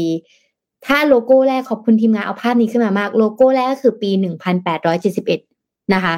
แล้วก็มีปีหนึ่งพันเก้าร้อยหกสิบห้าปีหนึ่งพันเก้าร้อยหกสิบหกปีหนึ่งพันเก้าร้อยเก้าสิบสองปีสองพันหกนะคะ แล้วปีสองพันสิบเอ็ดแล้วก็ตอนนี้ก็มีเปลี่ยนขึ้นมาอีกนะคะแต่จริงๆแล้วเวลาเปลี่ยนเนี่ยเขาก็ถ้าบอกว่า อ่าวแล้วไหนคุณอ้อมบอกว่าครั้งแรกในรอบหกสิบปีคือ จากนู่นนะคะ ตั้งแต่ปีหนึ่งพันเก้าร้อยหกสิบห้าที่เป็นรูปแบบนั้นนะคะ จะมาเป็นรูปแบบปัจจุบันเนี่ยก็คือได้เปลี่ยนแปลงไปคือพลิกไปเลยนะคะผู้บริหารนะซีโอนะคะ ชื่อว่าเบกก้าเอ่อเบกก้าลันมาร์กนะคะ เป็นซีอของโนเกียเนี่ยได้ระบุในบล็อกโพสต์นะคะ ของบริษัทว่าในสายตาลูกค้าทั่วโลกโนเกียก็ยังคงเป็นแบรนด์ที่ประสบความสำเร็จมาก่อนนะคะ ซึ่ง โนเกียเขาก็ได้นำพาโนเกียมาถึงปัจจุบันในวันนี้บริษัทของเราได้แปลเปลี่ยนเป็นบริษัทเทคโนโลยีแบบ B2B คือ business to business นะคะดังนั้นเนี่ยเราจึงต้องการเปลี่ยนผ่านให้เข้ากับยุคสมัย สู่การเป็นบริษัทที่หันมาเน้นเรื่องของโครงข่าย แล้วก็เชื่อมต่อและการใช้ดิจิทัลลิเซชันนะคะซึ่งถือเป็นเรื่องของการทำตรงกันข้ามกับการขาย การขายโทรศัพท์ การขายอุปกรณ์ต่างๆนะคะ เป็นอย่างมาก คราวนี้เนี่ยอย่างไรก็ตามนะคะ ภาพลักษณ์ของการขายโทรศัพท์มือถือส่วนบุคคลของโนเกียก็ยังคงอยู่นะหลังจากที่ Microsoft เนี่ยเข้าซื้อสิทธิ์การผลิตและจำหน่ายโทรศัพท์มือถือและแท็บเล็ตตั้งแต่ปี 2014 นะคะ แล้วก็ประสบกับความล้มเหลวไปนะะทำให้ในปี 2016 เนี่ยตัว HMD Global เนี่ยบริษัทที่ก่อตั้งโดยเหล่าอดีตผู้บริหารของโนเกียเนี่ยก็ได้ซื้อสิทธิ์และการผลิตและจำหน่ายโทรศัพท์มือถือและแท็บเล็ตกลับไปอีกทีหนึ่งนะคะ จนล่าสุดค่ะ ก่อนประกาศ rebrand ครั้งใหญ่ของบริษัทแม่ก็เพิ่ม ก็มีการเพิ่มเติมแล้วก็เปิดตัวโทรศัพท์โนเกียรุ่นใหม่นะคะก็คือรุ่นของ G22 เป็นแบบมาด้วยนะคะนอกเหนือจากเปิดตัวโทรศัพท์แล้วนะคะ ก็เปิดตัวโลโก้แบรนด์ใหม่ แต่ว่าดูจากหลังโทรศัพท์แล้วยังเป็นโลโก้เดิมอยู่นะเออยังเป็นโลโก้เดิมอยู่นะก็เดี๋ยวมาดูกันว่าเขาจะมีการเปลี่ยนแปลงกันยังไง เพราะว่า เอ่อเทคโนโลยีอะค่ะ ถ้ามันขายอะไรอย่างใดอย่างหนึ่งมันไม่รอด อืม ถ้าพูดในเรื่องของการทำธุรกิจเนอะถ้าเราขายฮาร์ดแวร์อย่างเดียว ถ้าเราขายฮาร์ดแวร์อย่างเดียวขายอุปกรณ์อย่างเดียวเนี่ย แล้วเราไม่มีซอฟต์แวร์แล้วก็ไม่รอดอาจินตนาการแล้วกันอย่างเสี่ยวมี่อะค่ะเขาขายอุปกรณ์ IoT เออไม่ใช่อุปกรณ์ IoT อุปกรณ์ที่เป็นฮาร์ดแวร์ เป็นหุ่นยนต์ เป็นหุ่นยนต์ทำความสะอาดบ้าน มีเครื่องฟอกอากาศ มีนาฬิกาอะไรเงี้ย เนี่ยมันคืออุปกรณ์ฮาร์ดแวร์ แต่สิ่งที่เขามีอันซอฟต์แวร์คือแอปพลิเคชันที่สามารถ track ได้ว่า คุณเปิดปิดแบบนี้คุณใช้อะไรไปเท่าไหร่คะอันนี้มันต้องคู่กัน คราวนี้ก็ไม่มั่นใจเหมือนกันว่าโนเกียเนี่ยเขามีฮาร์ดแวร์แหละ แต่เขาจะพัฒนาซอฟต์แวร์มันยังไง ถ้าพูดในเรื่องของมือถือ อ้อมขอยกตัวอย่างแบรนด์ Apple ละกัน ต้องบอกก่อนว่าแบรนด์ Apple เนี่ย เรามองว่าสตีฟจ็อบเนี่ยเป็นคนที่สร้างstory แบรนด์ทุกอย่างนะสร้างทุกอย่างเนี่ย แต่ตอนที่เขาผลิต Apple อะค่ะ เขาเชิญนักวิจัยระดับโลกอะเข้ามาร่วมระดมสมองกันนะ ว่าจะทำยังไงเนี่ย ให้อันนี้มันยั่งยืน ตั้งแต่การใช้ Apple ID เนี่ย จริงๆ เราไม่ต้องมี Apple ID ก็ได้นะ แต่เขาเนี่ยเชิญแบบว่านักเอ่อนักวิทยาศาสตร์ หรือว่านักที่ได้รับรางวัลโนเบลในแต่ละสายค่ะมานั่งพูดคุยกันว่าถ้าจะให้แบรนด์ Apple ยั่งยืนยังไง ตั้งแต่งานออกแบบงาน Security ทำไมเราต้องมี Apple ID เพราะว่า Apple ID มันจะเป็นเรื่องเกี่ยวกับการ track ข้อมูล การเก็บข้อมูลเรื่องของ privacy ขึ้นมาได้นะอย่างเงี้ยค่ะซึ่งจริงแบรนด์อื่นอะยังไม่มีและแบรนด์อื่นเพิ่งมาทีหลังเนี่ย แต่เขาให้ความสำคัญเรื่องนี้ แล้วก็มันก็มีเรื่องของฮาร์ดแวร์ที่เป็นอุปกรณ์อะมีนาฬิกา มีมือถือ มีแท็บเล็ตอ่ามีโน้ตบุ๊กใช่ไหมคะมี iPad อย่างเงี้ยค่ะ จนมันมีซอฟต์แวร์ต่างๆ ที่ใช้ร่วมกันได้เพราะเนี่ยเทคโนโลยีในอนาคตไม่ได้มีแค่อย่างใดอย่างหนึ่งต้องมีพร้อมกัน แต่มันจะต่างจาก AI นะอ่าต้องบอกก่อนมันจะไม่เหมือนนะ AI เนี่ยก็จะเป็นในรูปแบบของการใช้ข้อมูล ใช้ซอฟต์แวร์ ใช้ Data มา แล้วก็ให้คนเนี่ยมาซื้อ subscription model เพราะเนี่ย business ก็จะต่างกันนะก็เป็นอีกอันหนึ่งที่ที่เห็นใน feed เยอะก็เลยอะเอามาบอกกันแล้วกันว่า 60 ปีนะเขาเปลี่ยนจะมาดูว่าเขาจะเปลี่ยนไปขนาดไหนนะใช่ใช่ใช่แล้วออกรุ่นใหม่ด้วยเนาะที่พี่ยอมบอก G G ยี่สิบสองเนี่ยคือคืออีกอีกอีกเรื่องหนึ่งที่ที่น่าสนใจคือ ไอหัวหน้าแบบนั้นเลยนะเลยนะคือคือที่ที่ยุโรปอะเขามีเรียกร้องมาหลายเรื่อง อย่างก่อนหน้านี้ที่กำลังจะมีบานบังคับใช้ในปี 2024 ก็คือเรื่องตัว พอร์ตการชาร์จใช่ไหมครับซึ่ง Apple เองก็ได้รับผลกระทบเหมือนกันคือต้องเปลี่ยนเหมือนกันว่า มันจะต้องกลายเป็นสายเดียวเป็นเป็นเป็นสายเดียวกันอะพูดง่ายๆก็คือเป็น USB-C นั่นแหละ Apple ใช้ Lightning อยู่เพราะฉะนั้นต้องเปลี่ยนเป็นแบบนี้รุ่นใหม่ๆ คือ ก็ตอนนี้ก็มีข่าวหรือว่ารุ่น iPhone 15 ที่จะออกกันช่วงปลายปีนี้เนี่ยก็เป็นไปได้ว่าจะเป็น USB-C เหมือนกันกับอีกเรื่องหนึ่งก็คือเรื่องของตัวการซ่อมแซมเครื่องต่างๆ เนี่ย ก็ตอนเนี้ย ที่ยุโรปเองหลาย ๆ ประเทศก็มีการเรียกร้องประเด็นอันนี้เหมือนกันเรื่องของ right to repair ก็คือให้ผู้ใช้งานเนี่ยมีสิทธิ์สามารถที่จะซ่อมเครื่องของตนเองได้ โดยที่โดยที่ซ่อมเองอะไม่ได้ไปไม่ต้องไปไม่จำเป็นที่ต้องไปไปให้ช่างซ่อม เพราะฉะนั้นเนี่ยมันก็จะมีเรื่องของเอ่อพวกความเสียหายต่าง ๆ เช่นจอแตกหรืออะไรการเปลี่ยนแบตหรืออะไรอย่างเงี้ยที่มันเป็นการซ่อมพื้นฐานที่ไม่ได้เป็นแบบเอ่อต้องมีผู้เชี่ยวชาญในการซ่อมอย่างเงี้ย สามารถที่จะ ใช้ได้ เพราะฉะนั้นเรื่องนี้มันต้องไปคิดกันตั้งแต่เรื่องของการออกแบบเลยว่า คุณมีแนวคิดในการออกแบบเครื่องอย่างไร แล้วมันจะช่วยเรื่องของสิ่งแวดล้อมต่อไปด้วย เพราะว่าถ้าคนสามารถที่จะซ่อมเครื่องเองได้ ไม่จำเป็นที่จะต้องไปให้ที่ร้านซ่อมมันอาจจะประหยัดมากขึ้น คนอาจจะสามารถที่จะซ่อมเองได้ง่ายมากขึ้น แล้วก็การออกแบบต่างๆ มันก็จะต้องทำให้คนเนี่ยสามารถที่จะมีสิทธิ์ในการซ่อมมากขึ้นอย่าง Apple เนี่ยเขาเขาเขาพยายามที่จะไม่ให้มีการซ่อมแบบ ร์ดปาร์ตี้เข้ามาซ่อมใช่ไหมครับ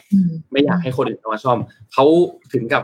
เหมือนมันมีช่วงหนึ่งในหนังสือของสตีฟจ็อบที่บอกว่าเขาไปพยายามไปหา คนมาออกแบบตัวน็อตให้ไม่สามารถที่จะมีคนแบบไปออกแบบไขควงเพื่อที่จะมาไขน็อตอันนี้ได้อะไรเงี้ยคือมันก็มีเรื่องนี้อยู่ ซึ่งนนท์ว่าอันนี้มันต้องมันต้องรณรงค์หรือมันต้องบังคับใช้กันผ่านกฎหมายนั่นแหละ ถ้าหากว่าจะบังคับใช้กับทุกบริษัทที่ผลิตตัวสมาร์ทโฟนได้เนี่ย เพราะว่า การซ่อมมือถือด้วยตัวเองได้เนี่ยเขาก็มีการไปทำ research มาเหมือนกันว่า มันจะช่วยลดค่าใช้จ่ายในการที่จะเปลี่ยนมือถือหรือนู่นนี่ต่างๆเนี่ยลงไปพอสมควรเหมือนกัน 20-30%ซึ่งก็ไม่น้อยแหละนะครับ ก็ประมาณนี้ครับ เกี่ยวกับเรื่องเรื่องโทรศัพท์เนาะรอดูครับว่าโนเกียจะกลับมาพังอาจไหมเนาะใช่จำได้ไหมว่าสมัยก่อนอะ คือตอนที่เราใช้สาม เวลาคนโทรเข้ามาแล้วมันแล้วเวลาไอ้สามสามหนึ่งศูนย์เนี่ยมันตั้งได้แล้วคนโทรเข้ามาเวลามันสั่นอะมันเดินไปข้างหน้าโอ้โหเพื่อนว้าวมากอุ๊ยโทรศัพท์เดินหน้าได้ แต่พูดถึงกันก็น่าสนใจของนนท์ใช้เลยนะครับตอนนั้นนนท์ตอนนั้นนนท์ใช้โนเกียน่าจะเป็นรุ่นเดี๋ยวนะกำลัง search อยู่ Express Music คิดว่าใช่ใช่ใช่ใช่ใช่รุ่นเนี้ยแหมันละเป็นเหมือนจอยเกมอะเหรอตอนนั้นใช้ Express Music ไม่ใช่ไม่ใช่ครับ ตอนนั้นรุ่นนั้นมันจะมีออกมาสองสี นี่มันจะเป็นอย่างนี้เป็นอย่างนี้เดี๋ยวนะ อ๋อมันจะเป็นอย่างนี้มันจะเป็นสีแดงกับสีน้ำเงิน ตอนนั้นมันจะมีสองสีนนนนตอนนั้นที่ใช้ใช้สีน้ำเงินโอ้โหคนรุ่นรุ่นนั้นใช้อยู่นานเหมือนกันนะรุ่นเนี้ยใช้อยู่นานเหมือนกัน มันทนมากเลยนะ มีมีเอ่อ follower ของเราพิมพ์มาเหมือนกันว่าโนเกียจริง ๆ แล้วเนี่ยเขาขายลิขสิทธิ์ด้านระบบมานานแล้วหลังบ้านก็ support แบรนด์อื่น ๆ อยู่โอเคเพราะว่ารูบีอันนี้เป็นข้อมูลที่ดีมาก ก็ถ้าเป็นเรื่องเออมือถือก็ ก็เราก็ใช้กันมานานอะโนเกียก็ยังติดติดติดในใจอยู่ เพราะว่าเป็นรุ่นแรก ๆ ในความทรงจำของพวกเราหลาย ๆ คนนะคะอะข่าวสุดท้ายละกันของวันนี้แบได้บครับเร็วเดี๋ยวๆเป็นอันนึงที่อ้อมเห็นมาแล้วก็น่าสนใจเผื่อ ใครจะลองไปทำดูนะคะ แล้วก็เรื่องราวนี้น่าจะเกิดขึ้นมาหลายปีแล้ว แล้วมันก็เป็นปัญหาที่คนไทยของเราเนี่ยก็เจอนะคะ ก็เลยอยากเอามาเล่าให้ฟังนะ เพราะมันมีทั้งมุมน่ารัก แล้วก็เป็นมุมที่สะท้อนปัญหาที่เกิดขึ้นในสังคมด้วยนะคะ อ้าวอย่างนี้ดีกว่า นนท์เนี่ยเคยเห็นน้องหมาตามข้างถนนไหมอืมเออมีทั้งแก๊งน้องหมาจรจัดเนาะเป็นบางทีน้องหมาก็ดุใช่ไหมคะ แล้วบางทีเวลาที่เรานั่งมอไซค์เนี่ย แล้วเราอย่างนั่ง grab นั่งอะไรอย่างเงี้ยเนาะเราก็กลัวว่าเราจะไปโดนน้องหมาใช่ไหมคะเพราะบางทีมอไซค์บ้านเราก็ขับบนฟุตบาทไงเออครันะบหรือว่าบางทีเข้าไปใน Facebook เนาะเราก็จะเห็นแบบว่ากลุ่มรับบริจาคช่วยเหลือน้องหมาใช่ไหมคะ เต็มฟีดไปหมดเลย แล้วบางทีก็จะมีรูปแบบว่าน้องขาขาดแขนขาดแผลเวอะเพื่อจะให้เราร่วมบริจาคนะคะ คราวนี้เนี่ยก็ไปดูอีกมุมหนึ่งแล้วกันว่าต่างประเทศเขามีวิธีการทำงานยังไงนะคะ เป็นเรื่องที่น้องหมาไร้บ้านเนี่ยเป็นปัญหาสังคมมาอย่างยาวนานไม่ใช่แค่บ้านเรานะก็อย่างรัฐไอดาโฮนะคะสหรัฐอเมริกาเนี่ยก็เชิญช่างภาพนะคะ มาช่วยถ่ายรูปโปรไฟล์ใหม่ให้น้องๆปกติอาจจะเป็นรูปอย่างนี้นะ แต่ว่ารอบนี้นะคะ เชิญช่างภาพเนี่ยมาช่วยถ่ายรูปโปรไฟล์ใหม่ให้น้องหมานะน่ารักปะนี่คือหมาจรจัดนะ ดีดีมากเลยภาพสวยน่ารัมากกเนอะคมมากอืม ใช่ แล้วก็ให้น้องหมาเนี่ยในศูนย์พักพิงสัตว์นะคะ ชื่อว่า Idaho Human นะคะ Society เพื่อให้มีคนเอ็นดูและรับน้องไปเลี้ยงมากขึ้นนะแล้วก็น้องๆส่วนใหญ่ก็เป็นน้องๆหมาจรจัดที่ทางโครงการเนี่ยไปช่วยเหลือมาไปเก็บมานะคะ หรือน้องๆกลุ่มนี้เนี่ยอาจจะเคยมีเจ้าของ แต่ว่าเจ้าของไม่สามารถที่จะดูแลได้อีกต่อไป จึงทำให้น้องเนี่ยต้องเร่ร่อนอยู่บนถนนนะคะ ทีมงานเนี่ยเขาก็เลยเอามาแล้วก็ มาถ่ายรูปนอนๆแกงแกงนี้นะคะ ทางสถานสงเคราะห์สัตว์นะคะ เมื่อรับน้องมาแล้วก็จะมีการถ่ายภาพ รูปถ่ายของสัตว์ที่ใช้เพื่อหาบ้านส่วนใหญ่มักถูกถ่ายทันที หลังสัตว์ตัวนั้นน่ะถูกจับมานะคะแล้วก็ส่วนใหญ่เป็นภาพที่ชัดบ้างแล้วก็ไม่ชัดบ้างนะคะที่รุ่นก่อนๆเขาทำกันนะคะ แสงดีบ้างไม่ดีบ้างนะทำให้ภาพดังกล่าวเนี่ย ไม่ได้สร้างแรงจูงใจให้กับผู้ที่พบเห็น เอาง่ายถ้าเกิดสมมติว่าน้องจรจัดและโดนจับมาน้องอาจจะมีความผวานิดนึงนะ หรืออาจจะเป็นภาพแบบว่าน้องกำลังแห่เขี้ยวใส่อยู่นะคะซึ่งเป็นภาพที่เจ้าของถ้าเกิดคนมาเลี้ยงอะเห็นภาพแบบนี้ก็คงไม่อยากเลี้ยงสักเท่าไหร่นะตอนนี้เนี่ยภาพดังกล่าวก็เลยไม่ได้เป็นที่จูงใจให้กับคนเห็นนะเป็นเหตุที่ไม่มีคนรับไปเลี้ยงเขาก็เลยคิดว่าเอ๊ะเราจะทำยังไงดีนะให้สุนัขจรจัดที่เราจับมาแล้ว เราเลี้ยงดูเขาให้เขามีบ้านที่มีบ้านและมีเจ้าของจริง ๆ นะคะบางทีมันถูกเลี้ยงในกรงเนาะมันหงอยนะ น้องหมาไม่ได้ออกมาเดินเล่นนะคะ แล้วบางตัวก็กว่าจะปรับให้เข้ากับ ตัวอื่นได้มีวิธีการเลยเขาใช้ขั้นตอนที่ค่อนข้างนานมากๆเขาก็เลยคิดว่าอ่าคนเรามีโซเชียลมีเดียคนเรามีสื่อมี Facebook มี IG และถ้าเราเนี่ยลองถ่ายภาพน่ารักน่ารักแสงดีๆ สวยๆเนี่ย เรามาดูกันสิว่าเขาจะมีคนไปรับเลี้ยงมากขนาดไหนนะ การถ่ายภาพเนี่ยก็เลยเริ่มต้นขึ้นนะคะ จึงเป็นการถ่ายภาพ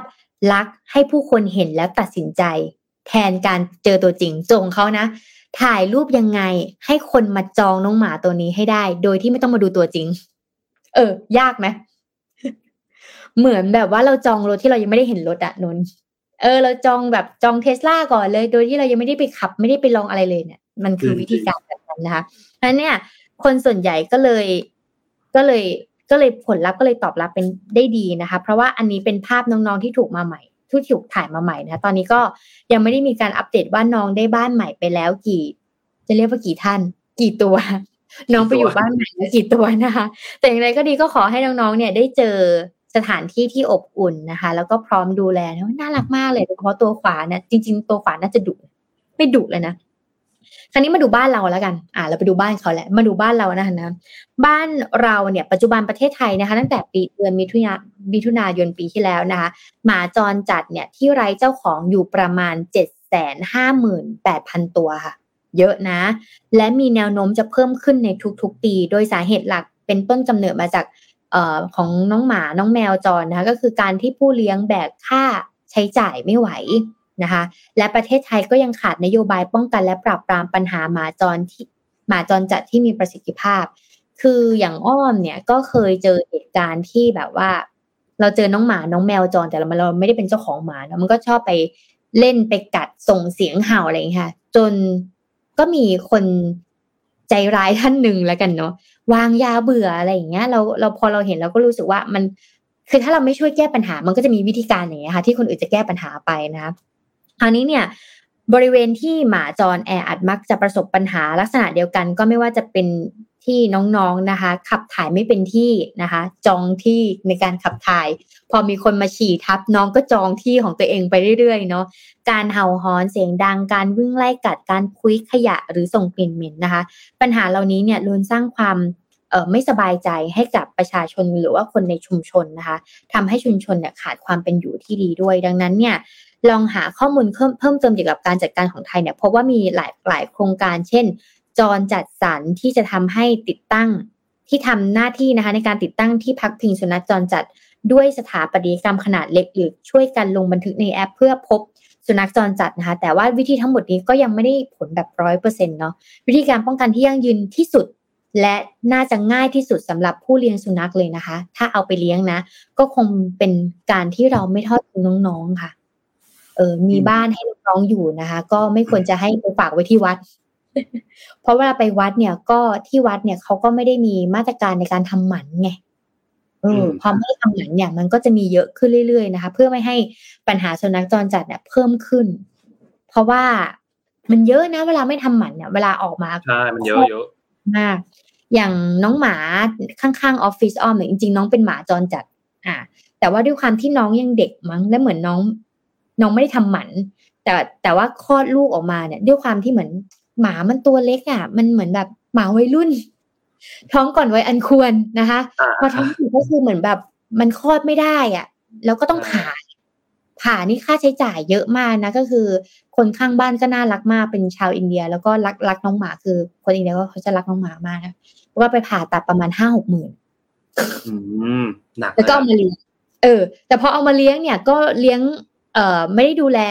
เท่าที่ควรเพราะน้องหมามันก็วิ่งไปของมันใช่ไหมข้างๆก็จะมีป่าอีก ก็โดนงูกินทั้งก๊กเลยค่ะ น้องหมาลูกหมาเก่งแต่แม่สงสารเลยอะใช่ก็เลยคนข้างบ้านอินเดียนี่เขาก็จะย้ายไปแล้วบอกว่า เออ ถ้าไม่มีใครเลี้ยงอะมาอย่าเลี้ยงเองอย่าเลี้ยงให้ เลี้ยงอย่างดีเลยจะดูแลอย่างดีชิบะก็คงไม่ได้เลี้ยงแล้วนะคะ ก็อาจจะต้องเลี้ยงน้องหมาพันธุ์ไทยหลังอ่านก่อนในตอนนี้ เออดูสิเวลาเราถ่ายมันก็จะเป็นภาพอย่างเงี้ยแบบ มันมีความแบบน่าสงสารจังเลยหดหูจังเลยอะไรเงี้ย เลี้ยงมาแล้วจะยังคือบันนี้จริงเรื่องเลี้ยงสัตว์ก็แล้วแต่คนแหละ แต่ว่านนจริงๆนนก็เป็นหนึ่งในคนที่สนับสนุนนะว่า ถ้าเป็นไม่ได้อะ ก็เลี้ยงหมาแมวที่เป็นหมาแมวจรที่แบบมันไม่มีบ้านอะคือคุณไม่จำเป็นต้องไปเก็บหมาที่มันอยู่ข้างทางหรอกบางทีมันก็มีหน่วยงานหรือมีแบบ มีแบบเป็นมูลนิธิหรืออะไรอย่างเงี้ยที่เขาแบบ ดูแลหมาที่เป็นหมาแมวจรอยู่ แล้วเขาก็พยายามหาบ้านให้ให้หมาแมวเหล่านั้น ซึ่งซึ่งที่เหล่านี้เขาก็จะพยายามที่จะแบบจัดการเบื้องต้นให้ เช่น ฉีดวัคซีนเบื้องต้นให้ พวกพิษสุนัขบ้า พวกวัคซีนโรคต่างๆ โรคไข้หวัดหมาไข้หวัดแมวต่างๆ เขาก็จะฉีดเบื้องต้นให้อะไรเงี้ย เรารับไปดูแลต่อ บางทีเรารับไปดูแลต่อแล้วก็พาไปทำหมันต่อตามช่วงอายุไปดูแลต่อของมันอะไรเงี้ยก็ได้เหมือนกัน อย่างแต่ว่าของอย่างอย่างหมอนข้างเนี่ย ที่อยู่ที่บ้านเนี่ยก็เป็นแมวจรนะ เพราะว่ามันก็เข้ามาที่บ้านอยู่สองสาวันอะไรเงี้ยเราก็อ่าโอเค เลี้ยงละกันอะไรเงี้ยเออคือมันมีเยอะมีเยอะพวกแบบ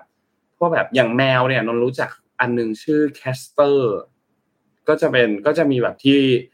ที่เขาหาบ้านให้แมวอะไรเงี้ย ซึ่งเขาดีนะ เพราะว่าเขาไม่ใช่แค่แบบว่า